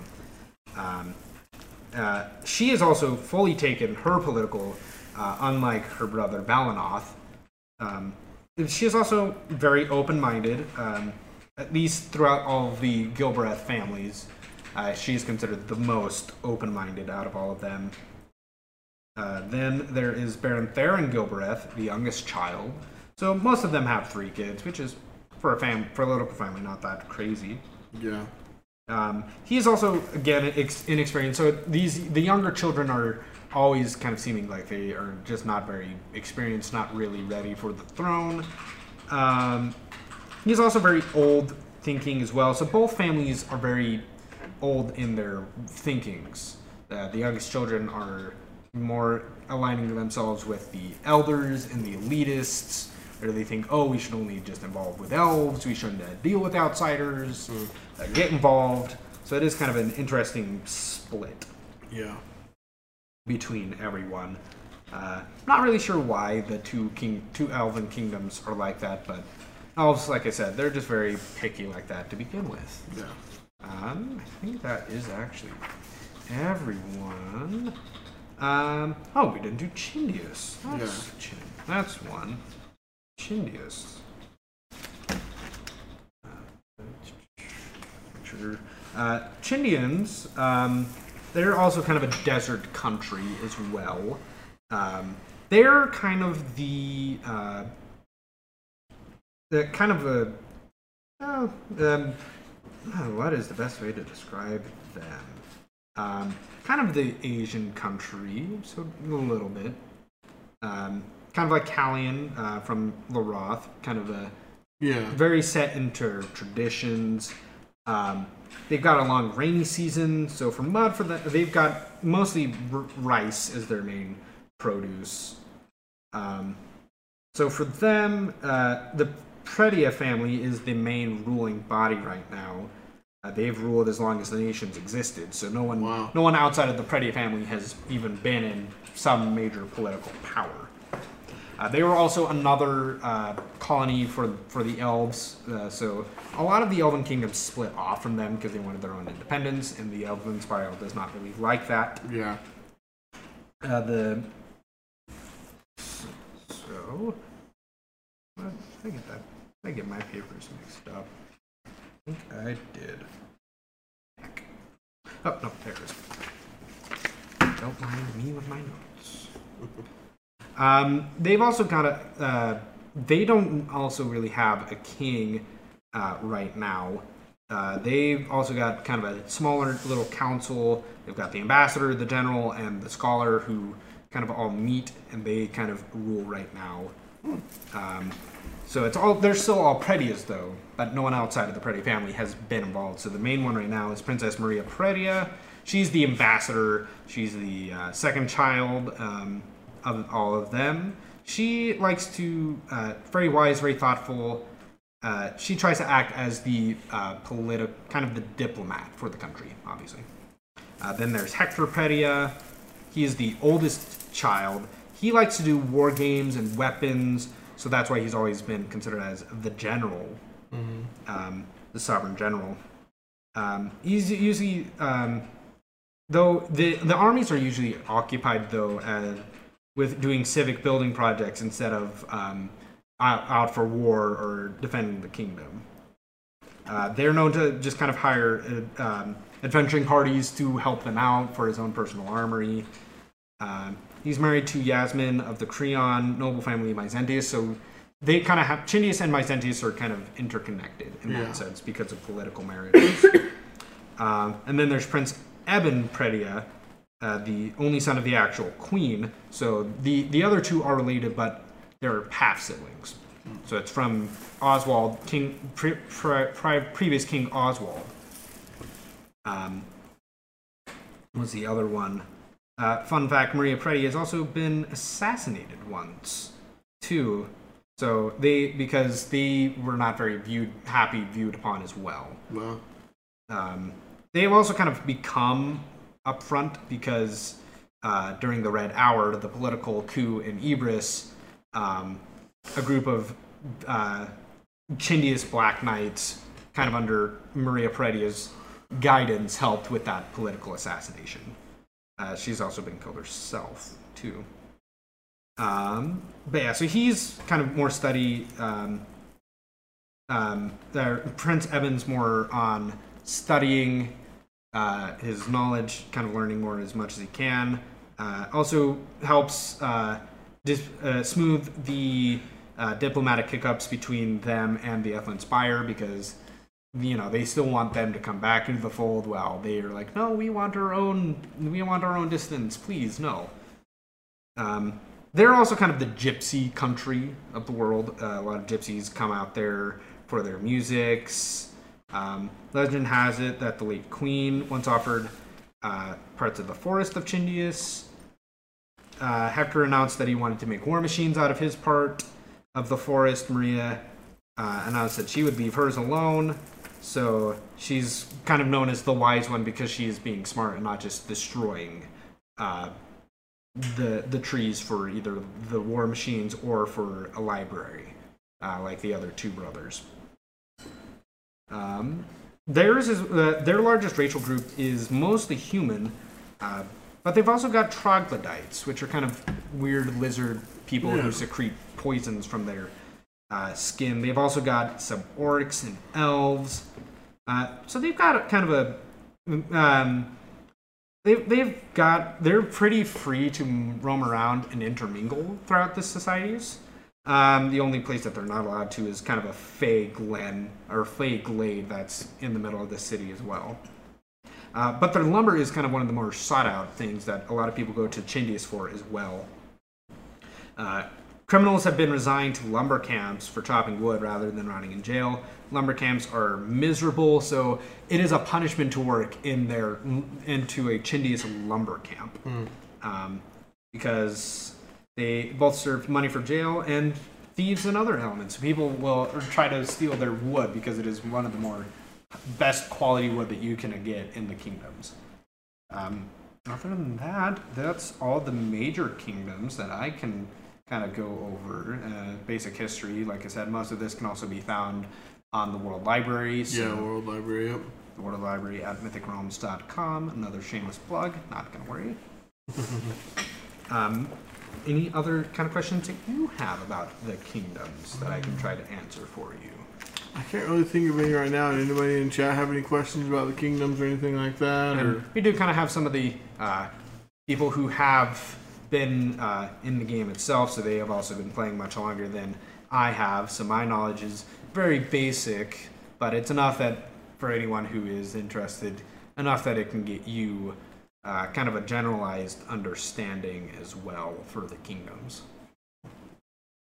um, real quick before we continue on to the classes, I have a question for you. Yes. Um, and I asked them, I ask all my guests this one. Um, what does LARP mean to you? Like, Um, for me, what LARP means to me is uh, I've always enjoyed acting and role playing. You know, I've been in theater, I've worked in haunted houses. Uh, but this particular LARP community, what it means to me, has been uh, almost kind of like a second family. It allows me to a little bit more expressive, not to really care. I can immerse myself in this world and for a short while just kind of forget my troubles. So it, it is kind of an escape, and for a lot of us, it is. It's just allows you to kind of escape and just kind of enjoy yourself and have fun when you get to pop yourself and your friends. Because you gotta bop yourself. I mean, sometimes you do. Sometimes you get whacked. yeah. Uh, so that's what it kind of means to me: is an escape and a um, just to, to have fun and hang out with my friends. Because I've made plenty of new friends in this group, so that's what I like about it and what I kind of have taken away from it. Nice. We hear that word a lot when we do those as family. We hear that a lot. Second family a lot. So But it's Um, you know you get when you spend multiple like four or five weekends just camping and Yeah, hanging out, sure. you kind of have to trust and get along and play with these people. Otherwise, Yeah. you wouldn't be there in the first place. Yep, that's very true. So, um, Jack Trace, hey, Woo! what's up, Jack Trace? Haven't seen you for a while, buddy. Now, welcome back. Welcome, three months. Just gotta do subscription days. I gotta do subscription day. Yeah, We gotta do this. three months in a row. Nice job. How you doing, Jack Trace? Um, let's see, hey, how come that's not showing up? I don't know. Hey, buddy, long time. Is that what it says? Yeah. Okay. Let me pull this one up. Long time. Yeah, a long time. Well, and we did take like a month and a half break, so um, we, weren't- we weren't doing anything. But welcome back. How? Um, I know you had like a, a work injury or something. How's that going? Hopefully, you feel better. That's not fun. Yeah. So.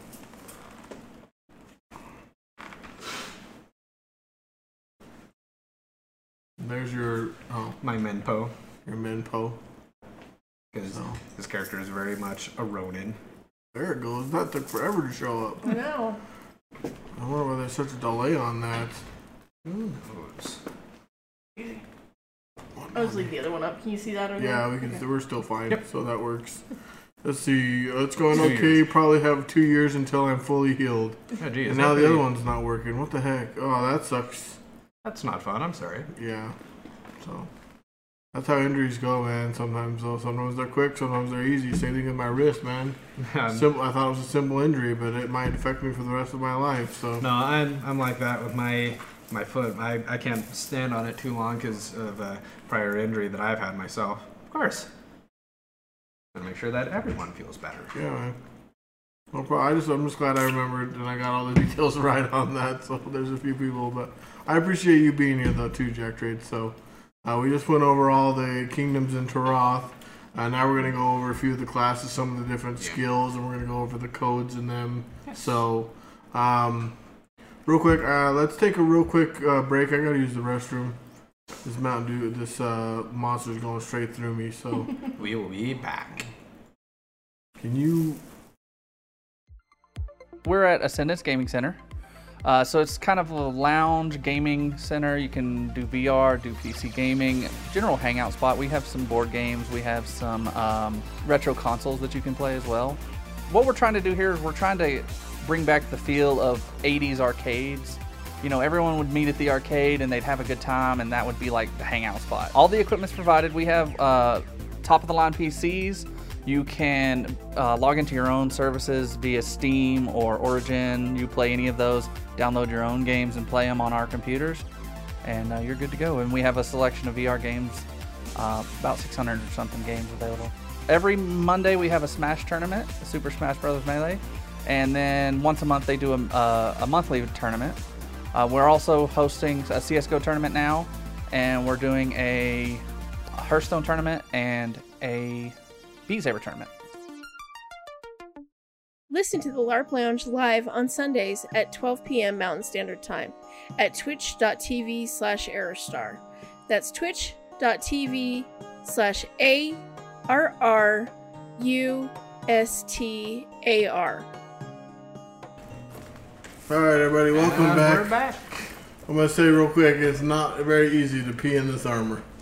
And that's why I'm glad I've got light leather and a tunic, so I don't have to worry about that. Big one. Yeah.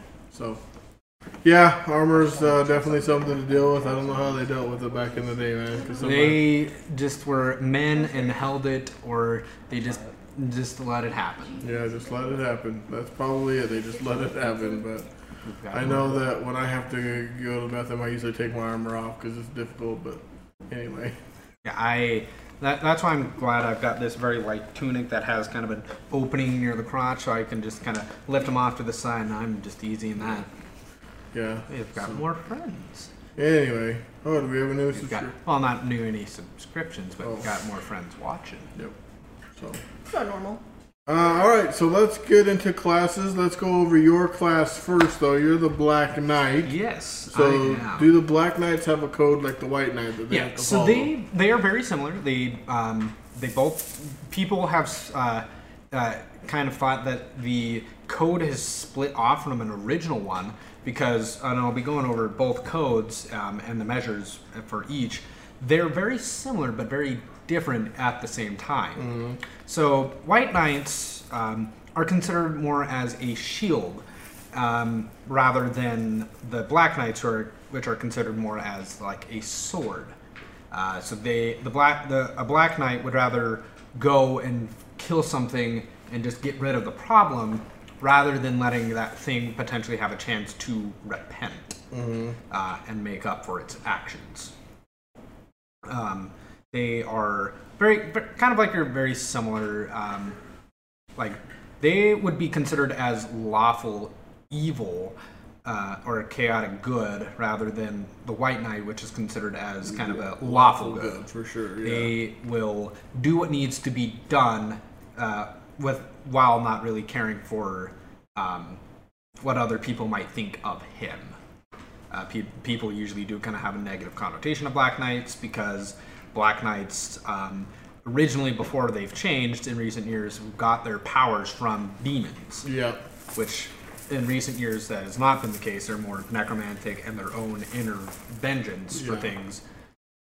But they still do get a lot of crap because they cast necromancy, and that's still frowned upon by Yeah. most people. That they would rather use the certain powers that they have to just kill the kill their enemies and those who deserve vengeance. I remember recently there was some uh, some controversy around you because your training deemed that you had to use necromancy, Yep. but we weren't sure where we were going was allowing it. There Yeah. was a big old argument It was it. it was not fun. We had to go further deep, actually above ground, into the other country where we could acquire the title and everything to for me to do my training. So my character has had a lot of uh, kind of that controversy around him because of the path that he follows, yeah. because of just his upbringing. He's uh, from even children are kind of expected at some point to try to be a black knight uh, if they can.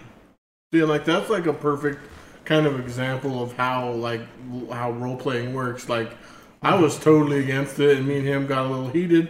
But here we are right Yeah, now having it's- completely it's the relaxed characters. conversation. Characters can- exactly. Characters can have the controversy, but It's one hundred percent the characters, and it makes it just for more interesting instead of like uh, everyone has that like d&d parties like Mm-hmm. everyone, everyone has that character in their party who does kind of the off-brand things that no one wants to have happen but the players don't really care because it just makes fun for good story Yeah. So, but that's like a perfect example of what good role play should be. Yeah, it's being able to just know that there is a difference between the characters and the players. for sure. Hate the hate the character, don't hate the player. Exactly. Um, exactly. So yeah, so Black Knights uh, are also different from their White Knight counterparts in the sense that they actually have organizations. So White Knights will work with each other, but they don't serve a lord. They don't serve a group. They kind of are a loose coalition. While Black Knights have orders, they have hierarchies that they have to work through.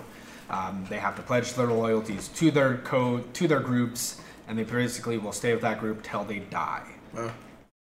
Um, they are kind of those vengeance seekers for most groups. It depends on what group you join and what parts of the dedication that they focus upon. I didn't write that down because going through that whole thing is very long, very tedious. They are definitely vengeance seekers, though. I remember there was a, A lot of them are, yes. I missed, and because a black knight took offense to something that was said, he had to. No, no, he wanted to avenge the death of his brother that apparently our town had caused. I had fun time with that because, um, so yeah, so that was a fun time with that particular Black Knight because I ended up having to duel that Black I Knight. remember that. uh, because Crow, if you're still watching this, decided to say that I was a Black Knight. Um, and then he got mad at me because of my beliefs, because I'm not supposed to back down from what I know is right. So I couldn't speak a falsehood, and I didn't want to have to take that back. So then that was a whole fiasco with him. Yeah, they usually will um, seek out vengeance, and one, they, like I said, they they will do what needs to be done in Yeah. a situation, Yeah. rather than like, oh hey, we've got this necromancer here. We know he's bad. We know there's not a lot of good any chances for him to change. We might as well just kill him so we can't do this again. While the White Knight would say, no, let's give him a chance. Yeah. Um, he deserves this mercy Yeah, that we should give him because he is a living sentient thing. yeah. Um, but yeah, they are the codes are very similar, and we'll go over them here just so that you can kind of um, get that idea, see that different, see the similarities and differences at the same time. Uh, so there, the Black Knight code says, "Thou shalt avenge the wrong. Thou shalt serve the Lord to which thou hast sworn fealty. Thou, it's- thou shalt accept no dishonor to be suffered without response. Uh, thou shalt never recoil before thine enemy. Thou shalt never speak no falsehoods. Thou shalt always be faithful to your oaths. Thou shalt scrupulously perform thy noble duties. And thou shalt always be the champion of justice and honor against corruption and weakness. Uh, the opposite for the White Knights, so you can see kind of the contrast. Uh, they've got a very similar one where they say, Thou shalt respect, uh, respect the weak and constitute thyself the defender of them. So a Black Knight won't necessarily, they'll still help out the weak, but they will not mollycoddle them. They would rather give them the power to do it themselves at some point rather than um, let them do it themselves. Rather than, oh, here, let me hold your hand, do it with you. They also do, um, thou shalt love the land to which thou hast sworn fealty to. So they would rather serve the country that they're in rather than a specific lord of their group. So my character, he's he is more dedicated to his lord of his knight order rather than the kingdom that he serves in. Um, they also do. Uh, they also do. Thou shalt be the champion and always. Thou shalt be everywhere and be the champion of right and good against injustice and evil. So I would rather seek out and destroy corruption rather than just destroying in general evils. Rather that corruption is considered as a good person or a bad person. Um, their measure is the Black Knight measures goes a knight is sworn to honor, his heart knows only justice, his blade destroys corruption, his might upholds his lord, his words speak no falsehoods, and his wrath undoes the weak. While the White Knight goes a knight is sworn to valor, his heart knows only virtue, his blade defends the helpless, his might upholds the weak, his words speak only truth, and his wrath undoes the wicked. So you can see those very different ideals, but very similar concepts at the same time. Yeah. Where his own wrath, like, does the weak versus the wicked. Wicked can be considered as anything. Wicked can be, you know, just like, oh, you think of your classic necromancers or evildoers, while the wicked, while the weak could be considered as anything. It doesn't matter whether that person is considered as a prince, as long as they're um, corruption, and the other one, his words speak no falsehoods versus his words speak only truths. So the Black Knight does not have to necessarily tell you the truth. He just doesn't have to disclose anything that is wrong. So if you or a character came up and asked me what happened to my ear, I can just say it got cut off. I don't have to explain how it got cut off. Um, I could not cover myself up with that. And they also don't have to. A Black Knight doesn't necessarily have to follow the laws of the land. Yeah. They have to follow the laws of their lord and what their lord tells them. Yeah. So if my lord just told me, hey, while you're with this adventuring town, follow their laws, I would. Otherwise, if he just says, don't do it and don't get caught, I would. is basically what I would have to do. Yeah. Um, so they, yeah, so and they are kind of the switch between things. People usually see them as these like, um, kind of these big, hev- kind of uh, the best uh, way to uh, relate what a Black Knight is uh, for those who don't know and who don't play. Uh, Black Knights are like the Oath of Conquest paladin. Yeah, they are. They they can be because um, you are right there, Boji. Uh, because a Black Knight doesn't have. Um, they aren't really restricted by morals. They because a white knight will. Uh, the best example right now to give, uh, love the player, uh, but Knight Tibregus, who is a white knight, he we were in a situation where we were dealing with these goblins who were very powerful necromancers, killing innocents. Um, but they, and they were fully sentient. We had decided that they were sentient. They were talking to us. They were casting these known illegal rituals. And the White Knight, instead of us just letting, um, like, we could have ended that like that whole little side campaign much quicker, because at the time we could have just dropped it on them at that moment. But because the White Knight decided to go and tell the goblins, because he believed since they were sentient, they deserved the chance to defend themselves. And again, more people were killed in, when we went back because we didn't kill them at that moment. Um, and they would rather sacrifice themselves and, and help, like, make, willing to make deals with these evil powers to defend the rest of the group. When, like, uh, I get too many white knights that I know uh, have sacrificed themselves to demons to help save the rest of the party when we could have just easily taken that demon on and been just fine. So Black Knights in that sense will they do not care. They are not a moral speed bump, so to say. Because I guess the White Knight still does good and they still uphold the law, but they are very hoity-toity, kind of that lawful good, or kind of as I like to say, lawful dumb sometimes. Yeah. White knights do what's right, not necessarily what's popular, Yeah, they and it, it doesn't kill non-goblin necromancers on the site, so I don't see. Yeah, that was a very, very strange situation when we were dealing with that. Um, he thought since they were goblins, they're like, oh, they deserve a chance because they're goblins. No, but I mean, we eventually did kill them anyways, and we made sure that the White Knights didn't know because we knew they would try to defend the goblins because oh, they're weak and they deserve a mercy rather than hey, no, we've been killing, they've been killing people and they just need to die. Um, so that that's kind of my take on it and why I my character really likes it and why I went for it because uh, it would be kind of fun just to play it for that one time a kind of that lawful good character but I've always enjoyed it's like I'd rather still do the good thing whether or not people like me for it. Now, speaking of killing goblins on sight, I know with kobolds there's a decree from the king that says kill them on sight. Isn't there the same decree for goblins, or am I Any wrong? cons- any mon- anything that is deemed as a monster and not a cyclic creature, they are supposed to be killed on sight. So, in when he was right, um, we should have killed them at that moment. so technically, he circumvented the law by giving them a warning. he was saying, well, also in that instance as well, he, he his excuse was he was saying since it wasn't in, it was in disputed territories, that it Uh, it, he was allowed to because he was saying, "Oh, we're not. We don't know if we're exactly in uh, Falcon Crest territory or if we're in Acheron territories. So we don't know whether I should listen to the Falcon Crest laws, which I'm sworn to, or go by Fal or go by Acheron. So that's why he did that what he did because it was in kind of disputed territory. Mm. But he also put the rest of uh, The the, town in in danger, which is what um, the Black Knight wouldn't have done. That he's he will defend his group and his honor, and will do what he needs to to defend the rest of his group.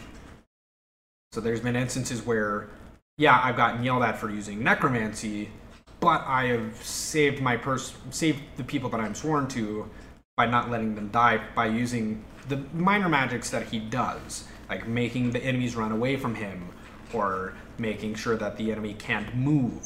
Yeah. Uh, that, that's kind of why he, he knows that, yeah, he will get flacked on this path, but he knows that he is still doing justice in his own eyes. Conti- any question? No, I figure we should probably leave the moral debates aside. yeah, moral debates. Yeah, we'll we should- that's that's We've gone too much into that already, so Uh, but that's just kind of the best way to explain white and black knights is kind of their moral alignments. Yeah.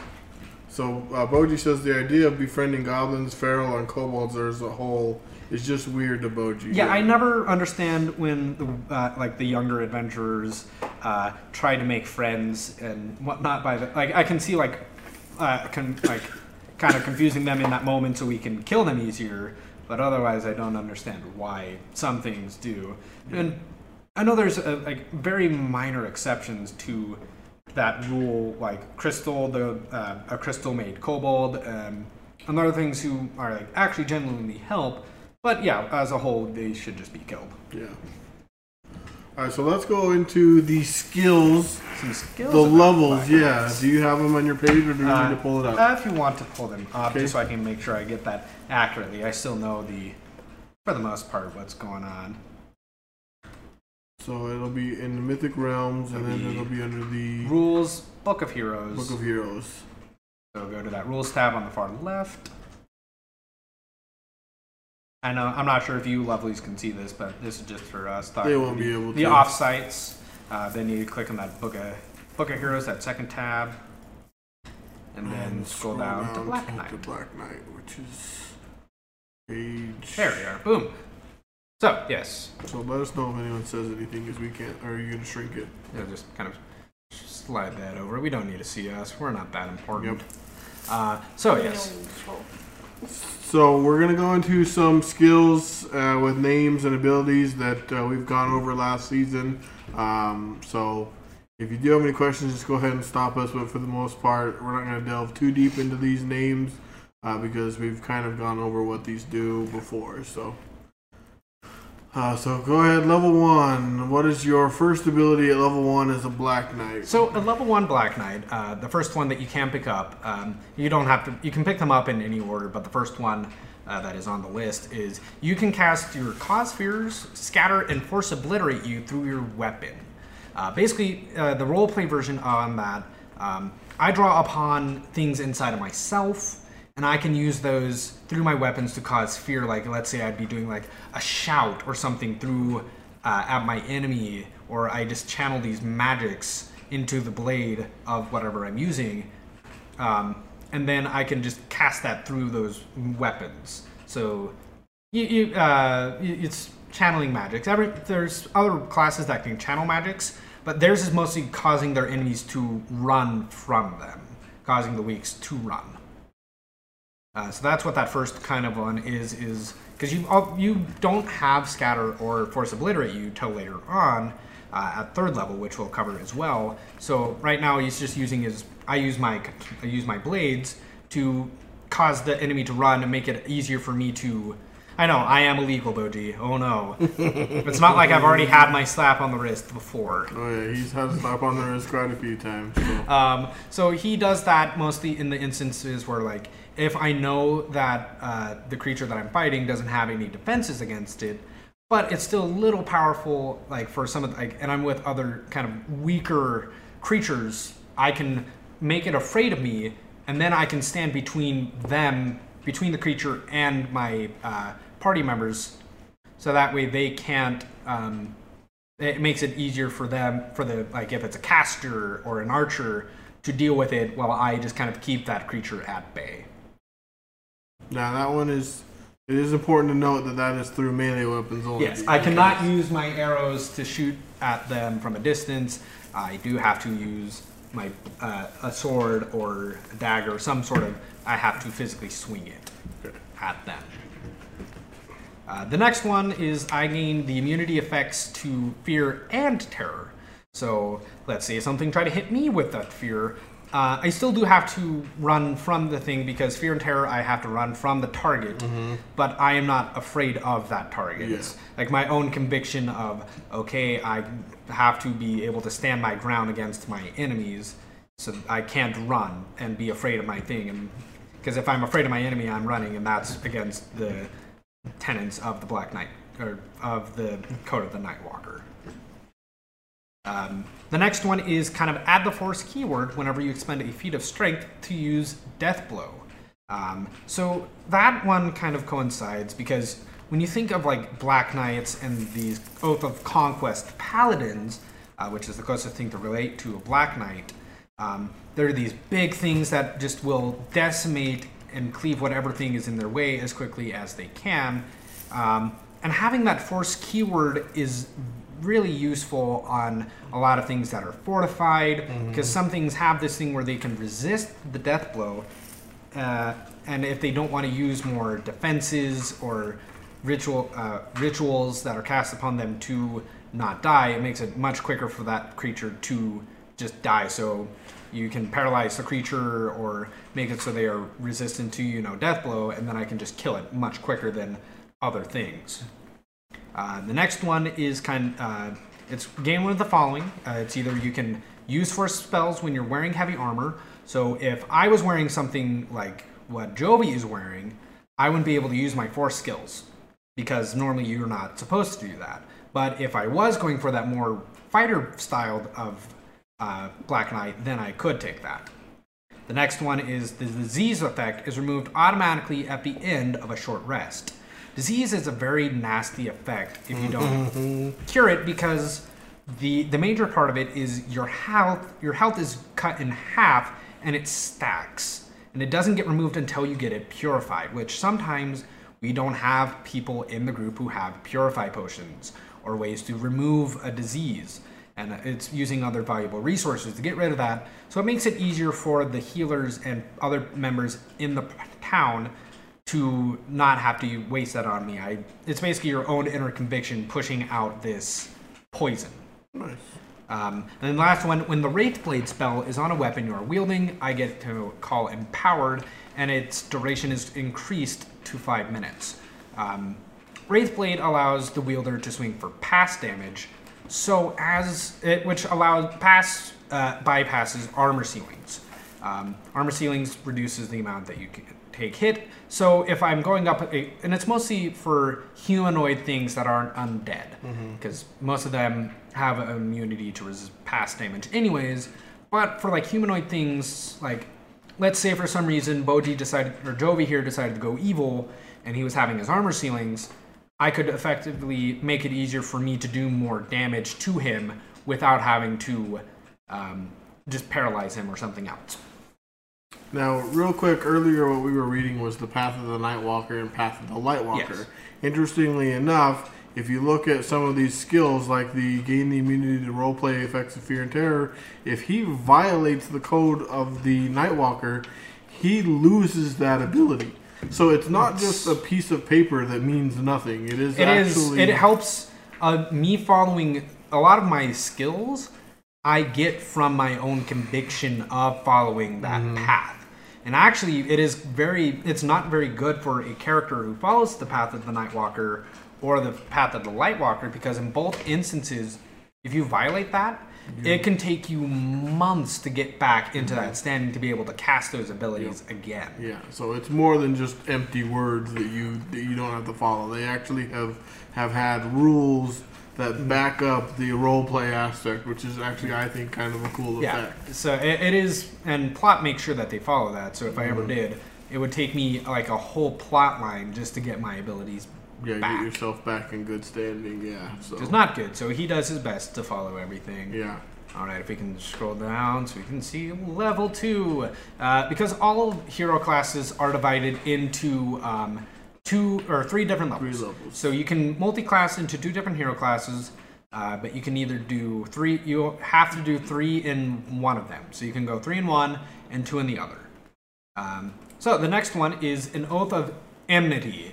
Basically, the top one.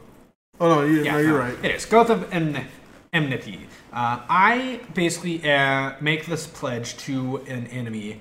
My love is like a truck berserker. It's his theme song that he sings when we're out fighting. He sings it sometimes. That's beautiful. Uh, I don't know what Do'argo's would be right now. Um, so I get, uh, I swear this oath to uh, a creature that I'm fighting to basically destroy them, and it makes gives me more damage. I can uh, dodge any of their attacks by that foe. Um, and it has to be justified from tenants of the Path of the Nightwalker. And I can't end it early either until that thing is killed either. So I have to kill what my enemy before I can leave that stance. Uh, but it's also a good stance to be in either as well. Uh, it is basically uh, when you kind of rile yourself up to kill your enemy is what is happening in that instance. He's kind of getting pumped up. He's wanting, and it helps him kill his enemy faster with his convictions uh, by stating, "You are violating this law, this part of the code, what I follow. So that is why I am killing you." And some of the other skills that happen, and the other one will uh, jump to down. It's for at the bottom of the list, but it also goes with this. I have to justify why I'm doing it. It's just not just raw power. He's um, it's justifiable why he's doing it. Here's why he's going to kill you. Uh, the next one is called a circle of judgment. Now, White Knights also have a, there's a couple different people who have these circles. White Knights have a very similar one where they can force you while you're in the circle to tell the truth, which for them that's their thing. They want to know why, like they want to get the truth out of you because think people lie. It, it happens. Uh, this one is it is uh, kind of a judgment. Um, basically, when I get a power myself, when I kill a sentient creature, and, and that's the key word is sentient. They have to know their actions. I can't just put random ferals and things who don't understand what's going on into this circle and kill them. They have to be knowledgeable. They have to understand me. Uh, they have to be able to understand why I am doing this to them.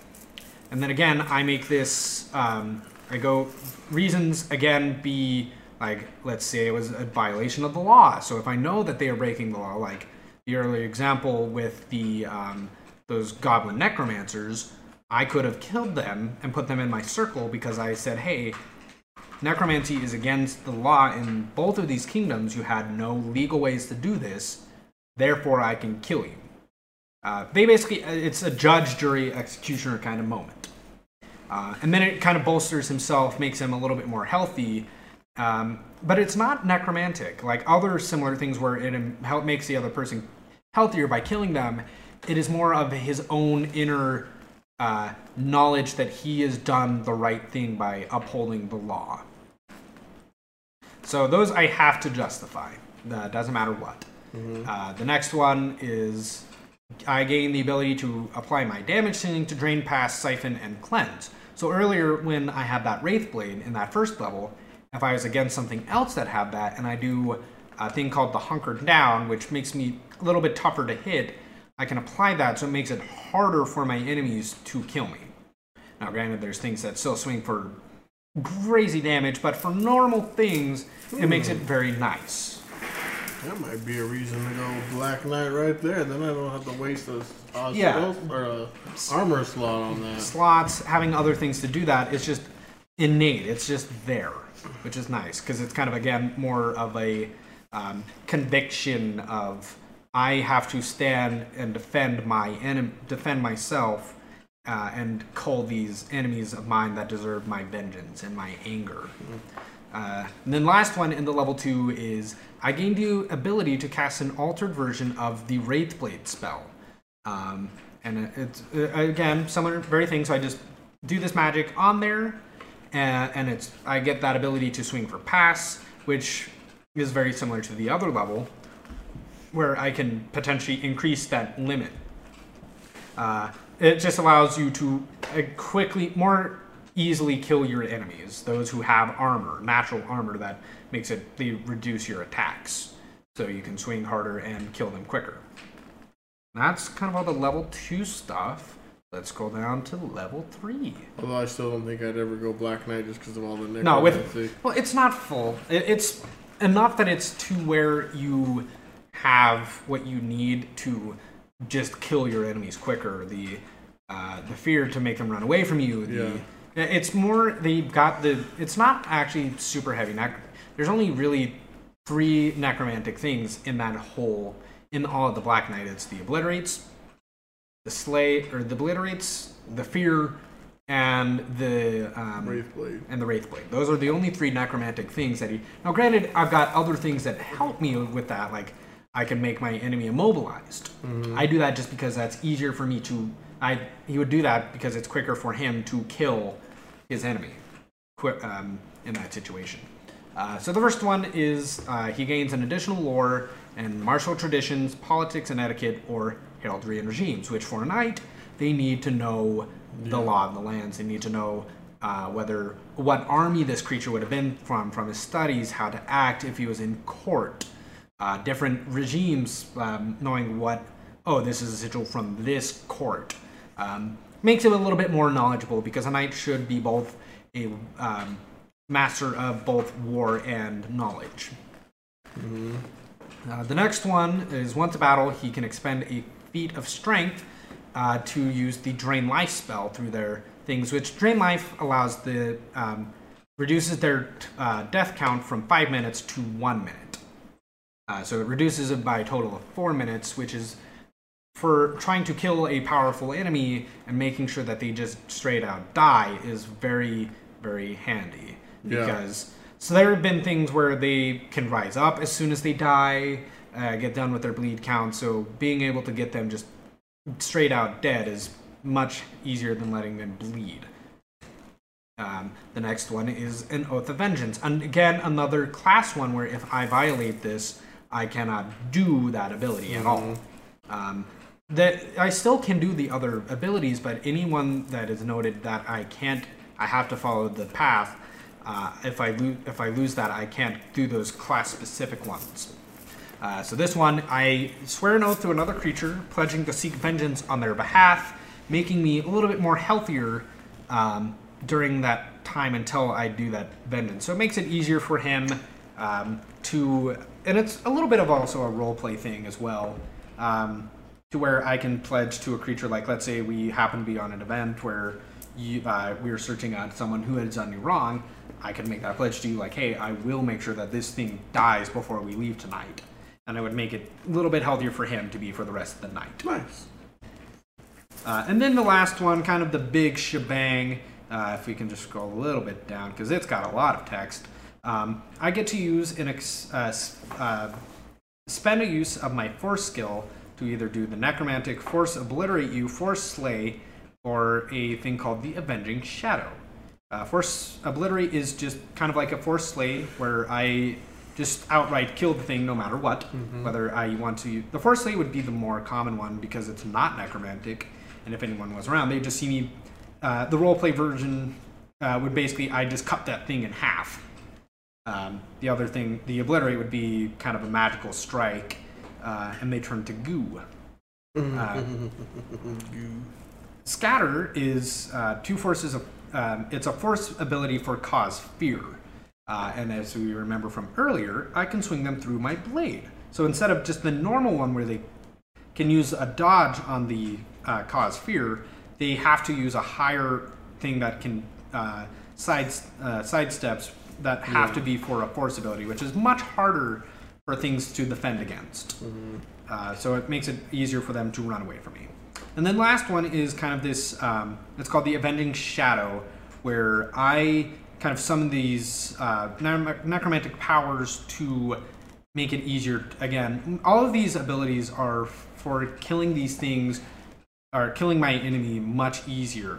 Uh, he gains a heroism, so I'm not affected by fears or terrors anymore, so I don't have to run, which is always nice. Um, shadow form, which I can regenerate and get healed by drains Um, so if I've got a, a, a mystic caster who also does necromancy, he can also just heal me much quicker in that battle.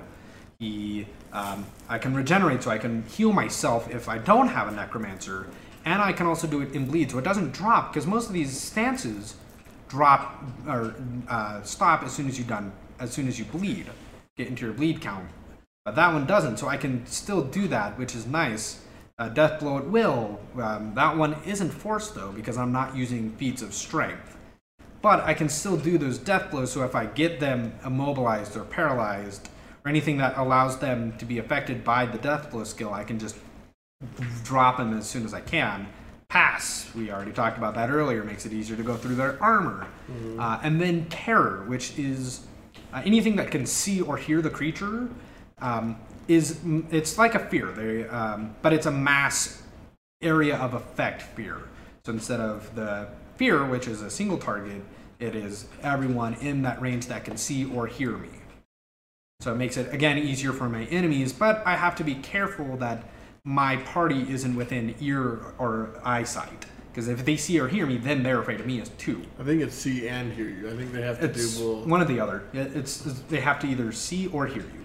Um, so if they can see you and they hear it, then it works. Or if they see you, if they just hear you, because you can't just hide behind a wall. You have to be out of earshot to not be affected. So, and that is kind of all the abilities for a Black Knight. So it's all gathered on this idea of empowering himself view, through his convictions to kill his enemies quicker. Yeah. Uh, although for me, it is a little weird because my character is a rogue, so I've had to dip over into fighter level stuff because this Black Knight is definitely meant to be for a fighter class. But I make it work, so Yeah. All right, now we need to go to White Knight. yeah, we'll go over to White Knight to get uh, the- to get the other side of things, so you can kind of see uh, the differences. So White Knights um, are is the shield that which holds darkness at bay. They are paragons of honor, courage, and loyalty, acting as the tip of the spear in the war against the abyss. White Knights fight evil wherever it is found, calling upon an immense reserve of internal fortitude and strength to imbue themselves with dauntless radiance, sundering the foes of virtue. Uh, they are champions of the downtrodden and are sworn to follow a noble code which drives them towards honesty, mercy, and selflessness. White Knights of legend are counted amongst the greatest heroes in, of historic lore, and White Knights of the current age are trusted to are trusted implicitly throughout Aurelia. So White Knights are more trusted in the public eyes uh, because they do. They fight for the downtrodden. They fight for the underdogs. Where my character uh, wouldn't necessarily. He'll still help the weak, but he won't help them out. Yeah. Um, they are easier to kind of stand against the kind of like the opposite for a black knight. So a lot of their things, or ne- or just a necromancer in general. So their first one, um, they also have to follow the path of the Lightwalker. So they still have to listen to their own codes as well. Um, and another note is they can't take White Knight if they're already a Black Knight. So I cannot multi-class into White Knight because it would be violating two different tenets at the same time. Yeah. Well, one thing that's interesting too is like the Black Knight doesn't really have like a focused enemy. You're just kind of like you pick your enemy and then they go down.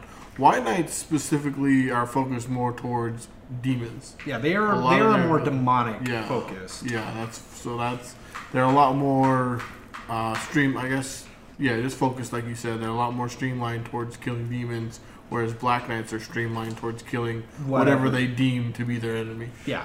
So, So that's that's kind more- of the difference is they don't have any set uh, targets for Yeah. Black Knights. Yeah. Uh, and like I said earlier, uh, a white a white knight is considered kind of the shield of justice, where they would rather protect and kind of wait rather than the black knight, who is kind of the sword of vengeance. They will actively seek out and destroy. Uh, so the first level, or the first thing that you can pick up in White Knight is you gain the ability, uh, when affected by an obliterate you, to call reduce and fall into your bleed rather than your death count. Because obliterate and slays are very similar to where it just drops you to your death count, which is much harder for uh, for you to get uh, brought back up. So as long as you can get healed um, in your bleed count, then you're fine. So that's kind of nicer for a White Knight. Um, they also gain the immunity to the fear and terror mechanics. Uh, they still have to do the running part, but they still don't they still can stand in front of their enemy. Uh, they get one called the they get a use of the stasis ability. Stasis allows them uh, to touch a creature that is in their death count and basically pauses it. So they are using kind of like their own instead of killing the thing, they use their own internal conviction to keep the creatures alive.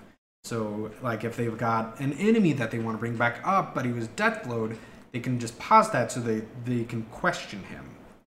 Uh, theirs, they get uh, one of the following. They can also get the ability to cast force spells through their uh, heavy armor. They can use they get to remove the disease effect at the end of a short rest.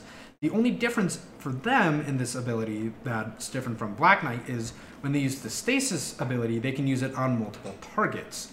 So as long as a black or as a white knight is making physical contact, he can stop multiple people from dying. So as long as he lays down and people like essentially you could dogpile onto the white knight, just put bodies on him as he's laying down, and they would all be stasis.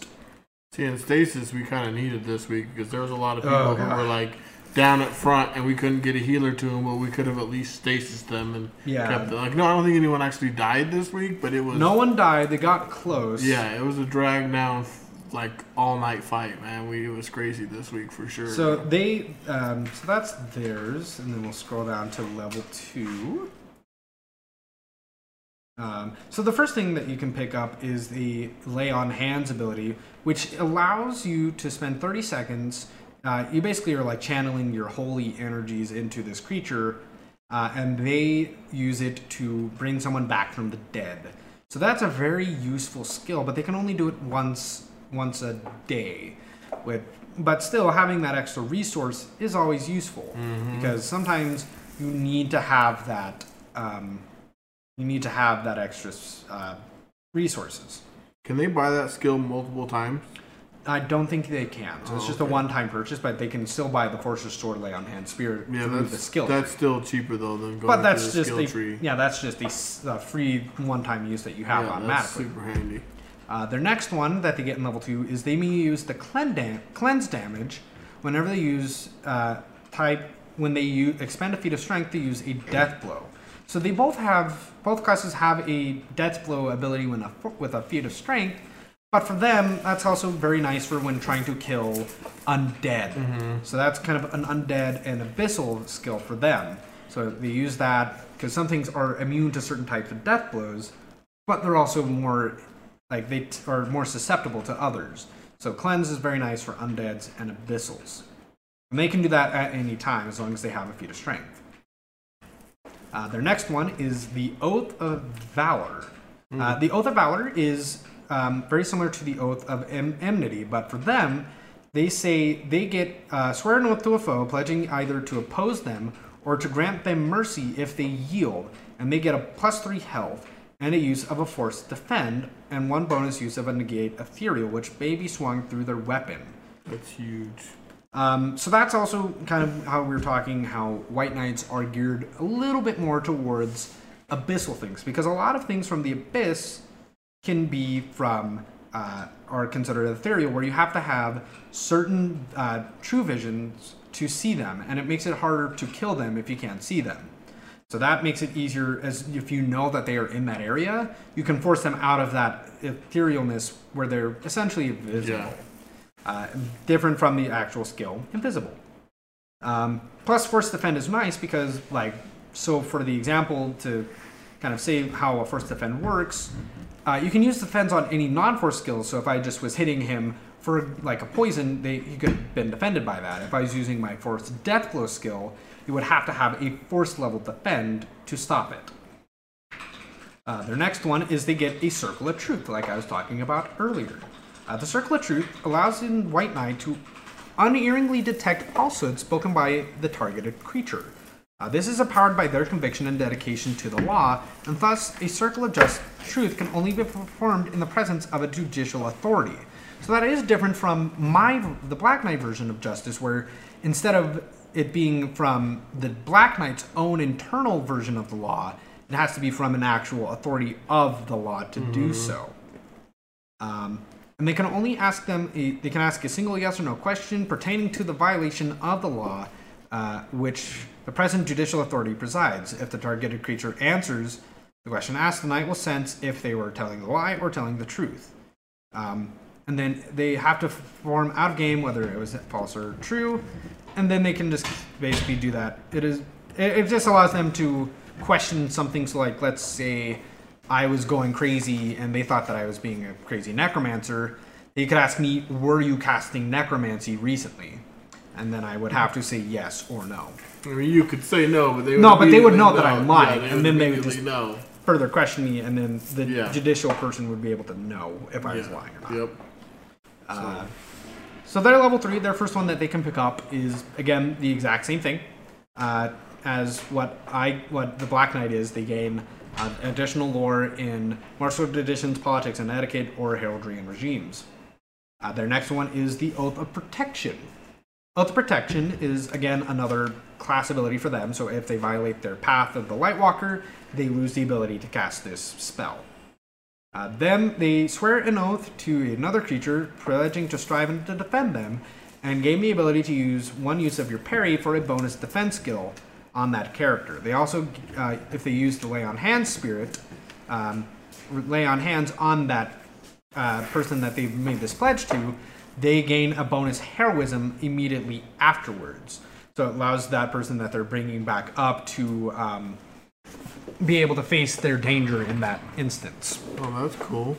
They recently changed the White Knight too, didn't they? White and yeah, White Knights and Black Knights both were we um, completely unrelated, but I made a marinated ramen egg for the first time. Oh, nice. That does sound tasty. They turned out good. I'll have to try one then.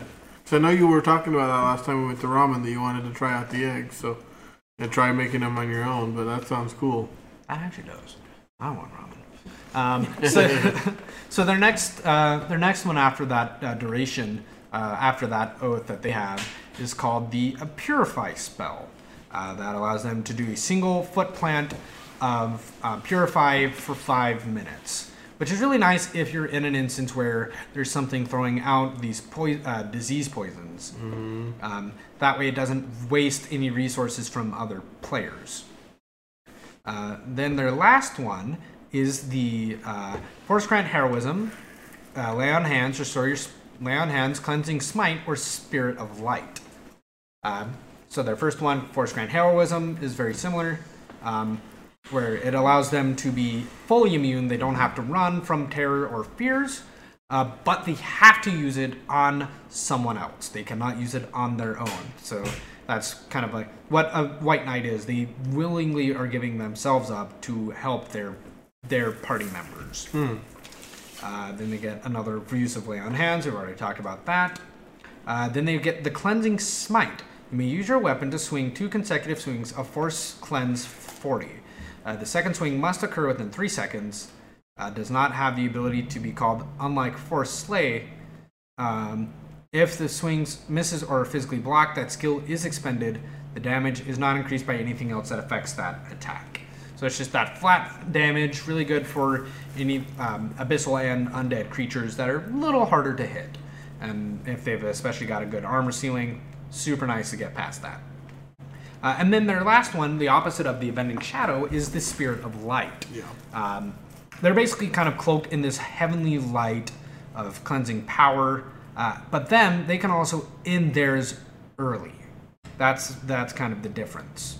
Uh, for them, they can use cleanse type, cleanse damage type with all their weapons. Uh, any elemental spell casting, they can convert that over to cleanse damage. When they use cleanse damage, they get a plus three Wow.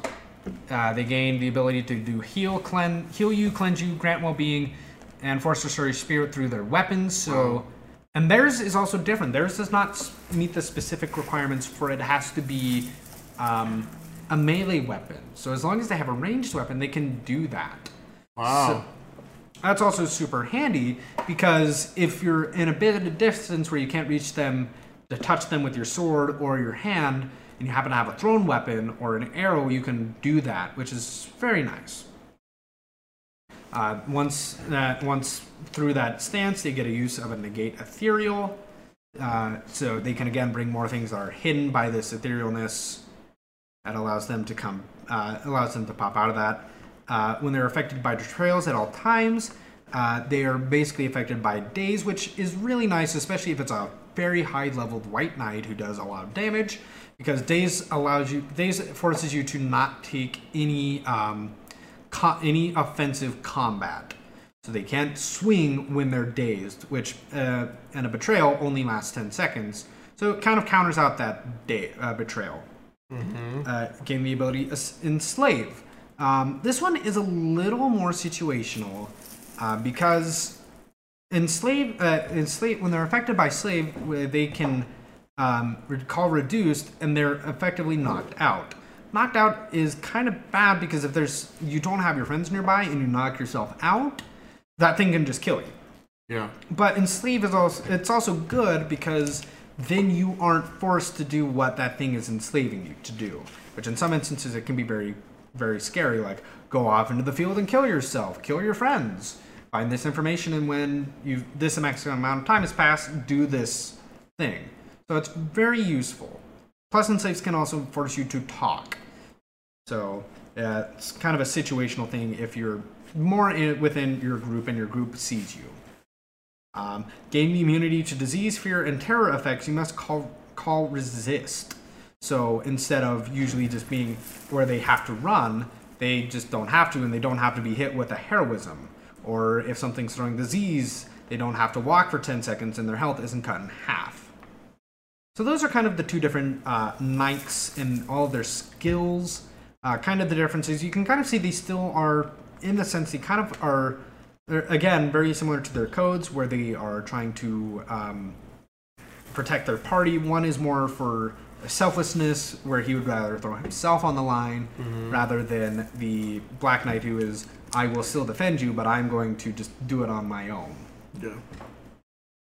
So that's kind of uh, the classes for you um, and their abilities, so you can kind of understand how they act and how they uh, work. So there's that. Anything else that you can think of for black for kind of describing the classes? No, I think we we I think we did a good job kind of comparing the contrast earlier with how you know certain situations would have been handled.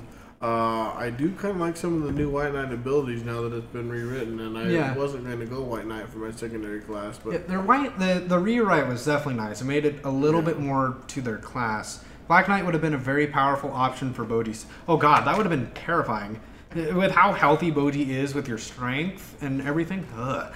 And hunker down because it uh, if you well you wouldn't get as much. I mean, the shield would be nice in the hunker down, but I'm sure he's already got enough armor class that a hunker down is also still pretty good for for Yeah. Bodhi. yeah, it is. It's nice, but yeah, that would be scary, especially if you like rage and and and you oh oath of enmity or something, and then Uh, it's two different stances because an oath of enmity is its own oh, it stance. is a stance you couldn't. So you both. can go into a rage and go That's into true. an oath of enmity. so That's they are different, but you would like with the amount of because I think rage also gives you some feats of strength. Um, I'm not sure. Uh, you would get that extra force damages that you would get out of that. So You're gonna ask your your question. Oh, oh. there's a question. Yes, I feel a very important question coming. Ooh. Yeah, Black Knight would have been kind of interesting to see Boji go, except Boji's kind of against necromancy. Yeah, Boji well, would. I, I don't think with Boji's morals. Uh, Cla- yeah, it would. Yeah, Black Knight is very militaristic, kind almost. Um, and Bodhi doesn't seem like he'd be the military. Oh, well, I guess he is the general, so that, Yeah, there is that Boji's way military now, But- so but not as strict as like in Ebron. Uh, my favorite art memory. Um, the my favorite one that we've had was that we were on a weekender. It was middle. It was like twelve o'clock at night. We were doing this. We were having kind of this little uh, plot line where we were dealing with one of the older players that used to be in the town felt that we betrayed her and she started bringing back a lot of the other people's um, people in town their loved ones making them these very very powerful undead and she comes in uh, it's like like one in the morning and we I had heard that there were these Candleborn, as we were calling them, in town. So I was running to go and defend, like tell other players, hey, don't go out, lock your doors. These things are in town. And I see one of them being played by uh, Forley's character. I'm not sure if you guys have met Forley No, or not.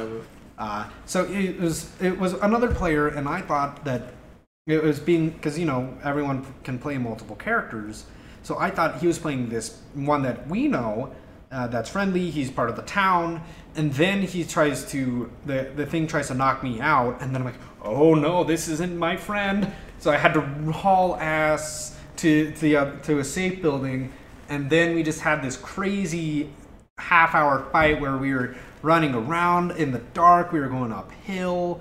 It was just a very crazy time. Uh, so that's one. My other one that I'd have to say uh, that was very silly was we were at again another weekend. Weekenders are the funniest times. Yeah. Um, There's just so many opportunities for stuff to happen. Just sure. yeah, and just being silly and kind of dumb. Um, so for that one, it was we were at, at a weekender and we were just eating dinner. It was kind of late. No one really was paying attention. We were kind of all sleepy. And one of the NPCs comes in and he had been collecting trash and garbage from like the kitchen all day to make this really gross smelling bowl. And he just is stirring. He starts making this really silly uh, yeah, that that was yeah, that was a crazy night. I'm sure you did not enjoy hearing us running around screaming. It was it was a that that night with the Candleborns was ugh. Um, so, but the other one, so the NPC is mixing his bowl of mush and trash, and he makes this ritual circle, and we weren't paying attention to him, and he just comes, stands outside the tavern, and just screams, "I call upon ritual, I, to summon greater dire flies." I am the Lord of the Flies! Fear me! And he just runs off, cackling into the night. And we just had to fight these giant flies. They didn't do much damage, but it was just one of those silly moments that afterwards we're all just Lord of the Flies. laughing our asses off because it was just so ridiculous. And we're just like, like I, I don't know if you were there for one of the um, for this other uh, NPC. Another really funny moment was we had um, these two ritual casters come in, and they, we were making this ritual chocolate. Uh, it was actually funny because the brand on the chocolate wrapper was it was actually called Ritual Chocolate and we had to go gather the ingredients to make this chocolate. So we had to go get the milk from a kobold, or the um, the these special droppings from briar beast, which are these weird viney things, and uh, pixie dust, which was the sugar. So we had the chocolate, the milk, and the sugar to make this magic.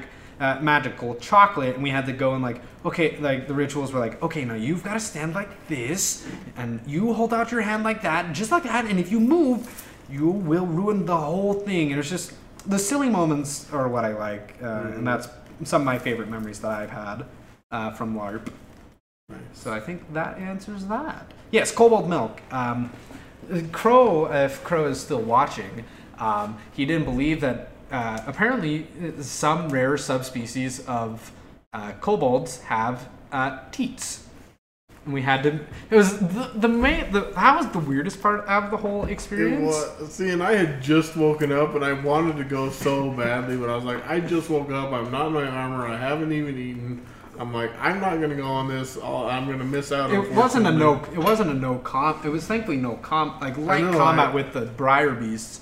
But the NPC was just sitting there, all dressed like an old lady kobold, and he just had this little water balloon full of milk, and we just had to milk it out of it. So, so he had to puncture a tiny little hole out of it and sit there and put it into this cup.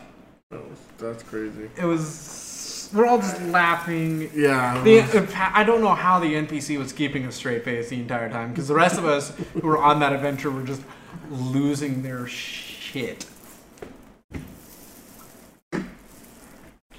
I remember Banner came into the tavern and we told him about it. and He's like, "I'm off." He, he was like, "Where are they? I, I must see this. I Yep, must see he had to see the kobold titty. Uh, unfortunately, we killed them all because we were like, no, these things should not be alive. no, yeah, they're kobolds. So you Um, milked it and then you killed it. I mean, that, that's how I would do if I saw something that shouldn't be milked. So, all right. Does anybody have any further questions for us? I'm not sure who's watching. I know there's that one friend that likes the props, but I don't know if they're in the viewers or not. So I see we've got five friends. But I don't know who's watching. Trying to think of anything else we can go over as well, but I know you got to get going fairly soon Yeah, anyway. So this is actually pretty good. this is a pretty good. Uh, What is my name? Uh, which name? your character name, I'm assuming. So We'll see. What? Uh, what is? Oh. What is my name? What is my quest? uh, and I'm sure it's going to be what's my favorite color. What's the capital of Assyria? at least somewhere, Jack Trace. What is my favorite color? Yeah. Uh, name is Do'argo. Become the best Black Knight, and my color, as you can see, is red. My favorite colors are red. Um, it also doesn't help that that's also my country's colors too. Yeah. Reds and blacks. That's how you can tell. It's not as you see this red color, you're like, oh, hey, that's that's a that's an Ebron. I guess if you can't tell, Falcon Crest colors are uh, gold and blue. So, and uh, Falcon Crest citizens have to wear these armbands, these yellow armbands, which It is supposed shows to be their on fierce loyalty to Yeah. their nobility. So, I uh, so yeah, I didn't really tell people that we didn't go over the con- the con- country colors, but I don't know if they all have them, but Uh, some of them do, and they've got uh, their flags have kind of their colors. yeah, Um, so yeah, so Falcon Crest's main colors can alternate between blue, silver, or gold.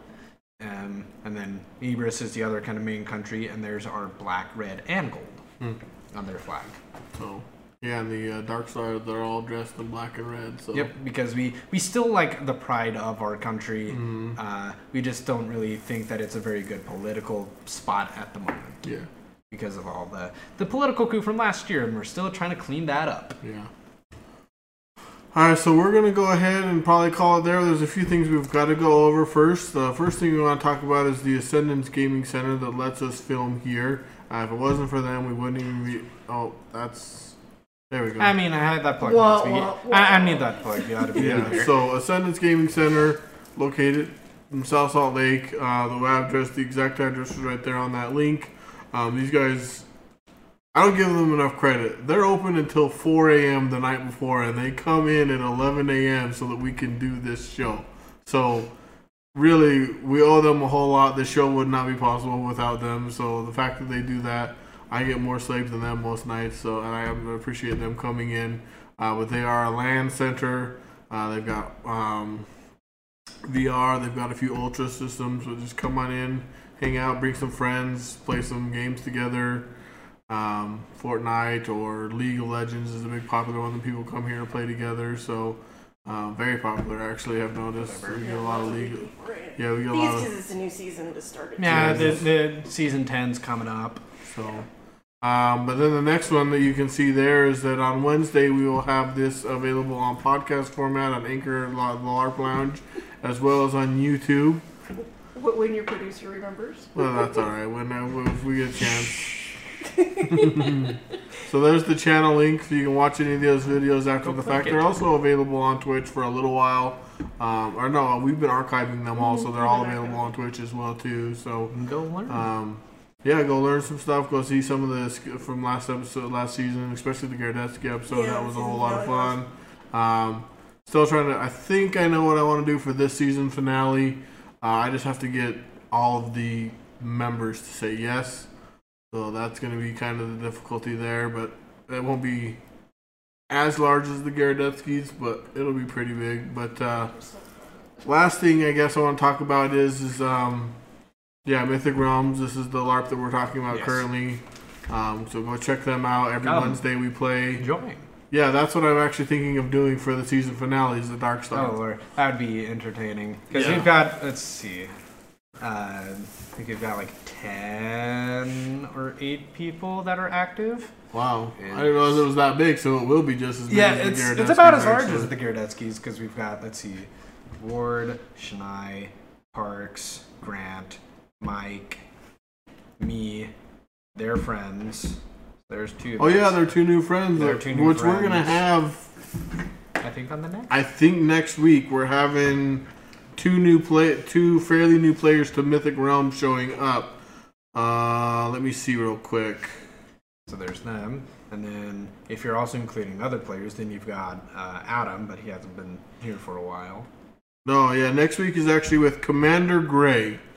I don't know what we're gonna talk about yet, but uh, that's what we're doing next week, Commander Gray. And then the following week will be with the two new uh, two new members of the Dark Star and Two new two new uh, two new players for Mythic Realm. They've been larping for a while, but they're new to Mythic new Realm, to so kind of want to. We'll be talking about like their impressions of Mythic Realms and uh, just different things like that. So we'll figure it out. But uh, Uh, Rosie hasn't much time. I, I feel like he'd get along with them. He'd get along with the new guys. Um, this especially the one that just is the new pack mule that has a shovel, five swords, a pickaxe, all these things just on his back. oh, when he says shovel, he literally has a Yeah, a foam shovel that he can use to hit. It's people. so funny. Like I saw it on this Wednesday, and I was like, "Is that a flipping shovel?" So yeah, he literally carries around a shovel, which was quite hilarious. So Like the Uh, brick. Who has the brick? The old player emissary can't Um, we still carry the brick. I, I think I don't remember which player has the It's the old player emissary that come and talk. The one that was there before. Grant or Travis. It was Grant. Grant. Yeah. Grant's the old one. Travis is the one of the new ones. Yeah. That So. we still have a brick. Crow. So Um, Um, my personal favorite is one of uh, Bitter Lord Bitterbeer. His player has a foam bottle that he can throw at people, and it's funny. Uh, and then the last thing is I wanted to talk about what's coming up this Thursday for my stream. Uh, I'm going to be streaming RimWorld with a Twitch extension that lets you like buy things and, actually have like characters in game that are named after you, and you can like keep track of their life and stuff. And they're basically your hmm. characters in the game. So RimWorld is like a real time strategy simu- like survival simulator, I guess you could say. So it takes place like you supposedly. There's a bunch of different scenarios. But the one I'm going to be doing is called the Lost Tribe. So we're tribes people that escape from an attack of of, of mechanical overlords. So um, yeah, so that should be fun. I didn't stream this Thursday because I was trying to get that mod to work and it wouldn't work. And after two hours, I was frustrated and just said, "I'm done." But Rage. the the creator of the mod actually helped me fix it, which is way cool. Well, so always fun. Yeah, interact. way cool that he helped me with that. So uh, that's what will be going on Thursday, and then yeah, Sunday, like I said, we'll be talking to Commander Gray, current leader of the Mercenaries Guild, part of the overall guild. So, um, Don't know what I'm streaming tonight. I'm sure you'll find something fun. did you beat Code Vein? Or you could go try Blasphemous. That's also a really fun game that I've heard about. So, um, and I, yeah, so, but we're gonna go ahead and end it there. Thanks everyone for being here. Appreciate all the comments and questions. Thanks for coming back, Jack Trace. I appreciate it. Sorry you're not feeling good, but hopefully No, it's a long better. game. Yeah, okay. So I figured That's- I figured you hadn't beat Code Vein, but I was just checking. So, That's understandable. but um, so thanks everyone for being here, and I'll see you uh, Thursday or hopefully at least fairly Sunday. Bye-bye. Bye. Listen to the LARP Lounge live on Sundays at 12 p.m. Mountain Standard Time at twitch.tv slash Arrustar. That's twitch.tv slash A R R U S T A R.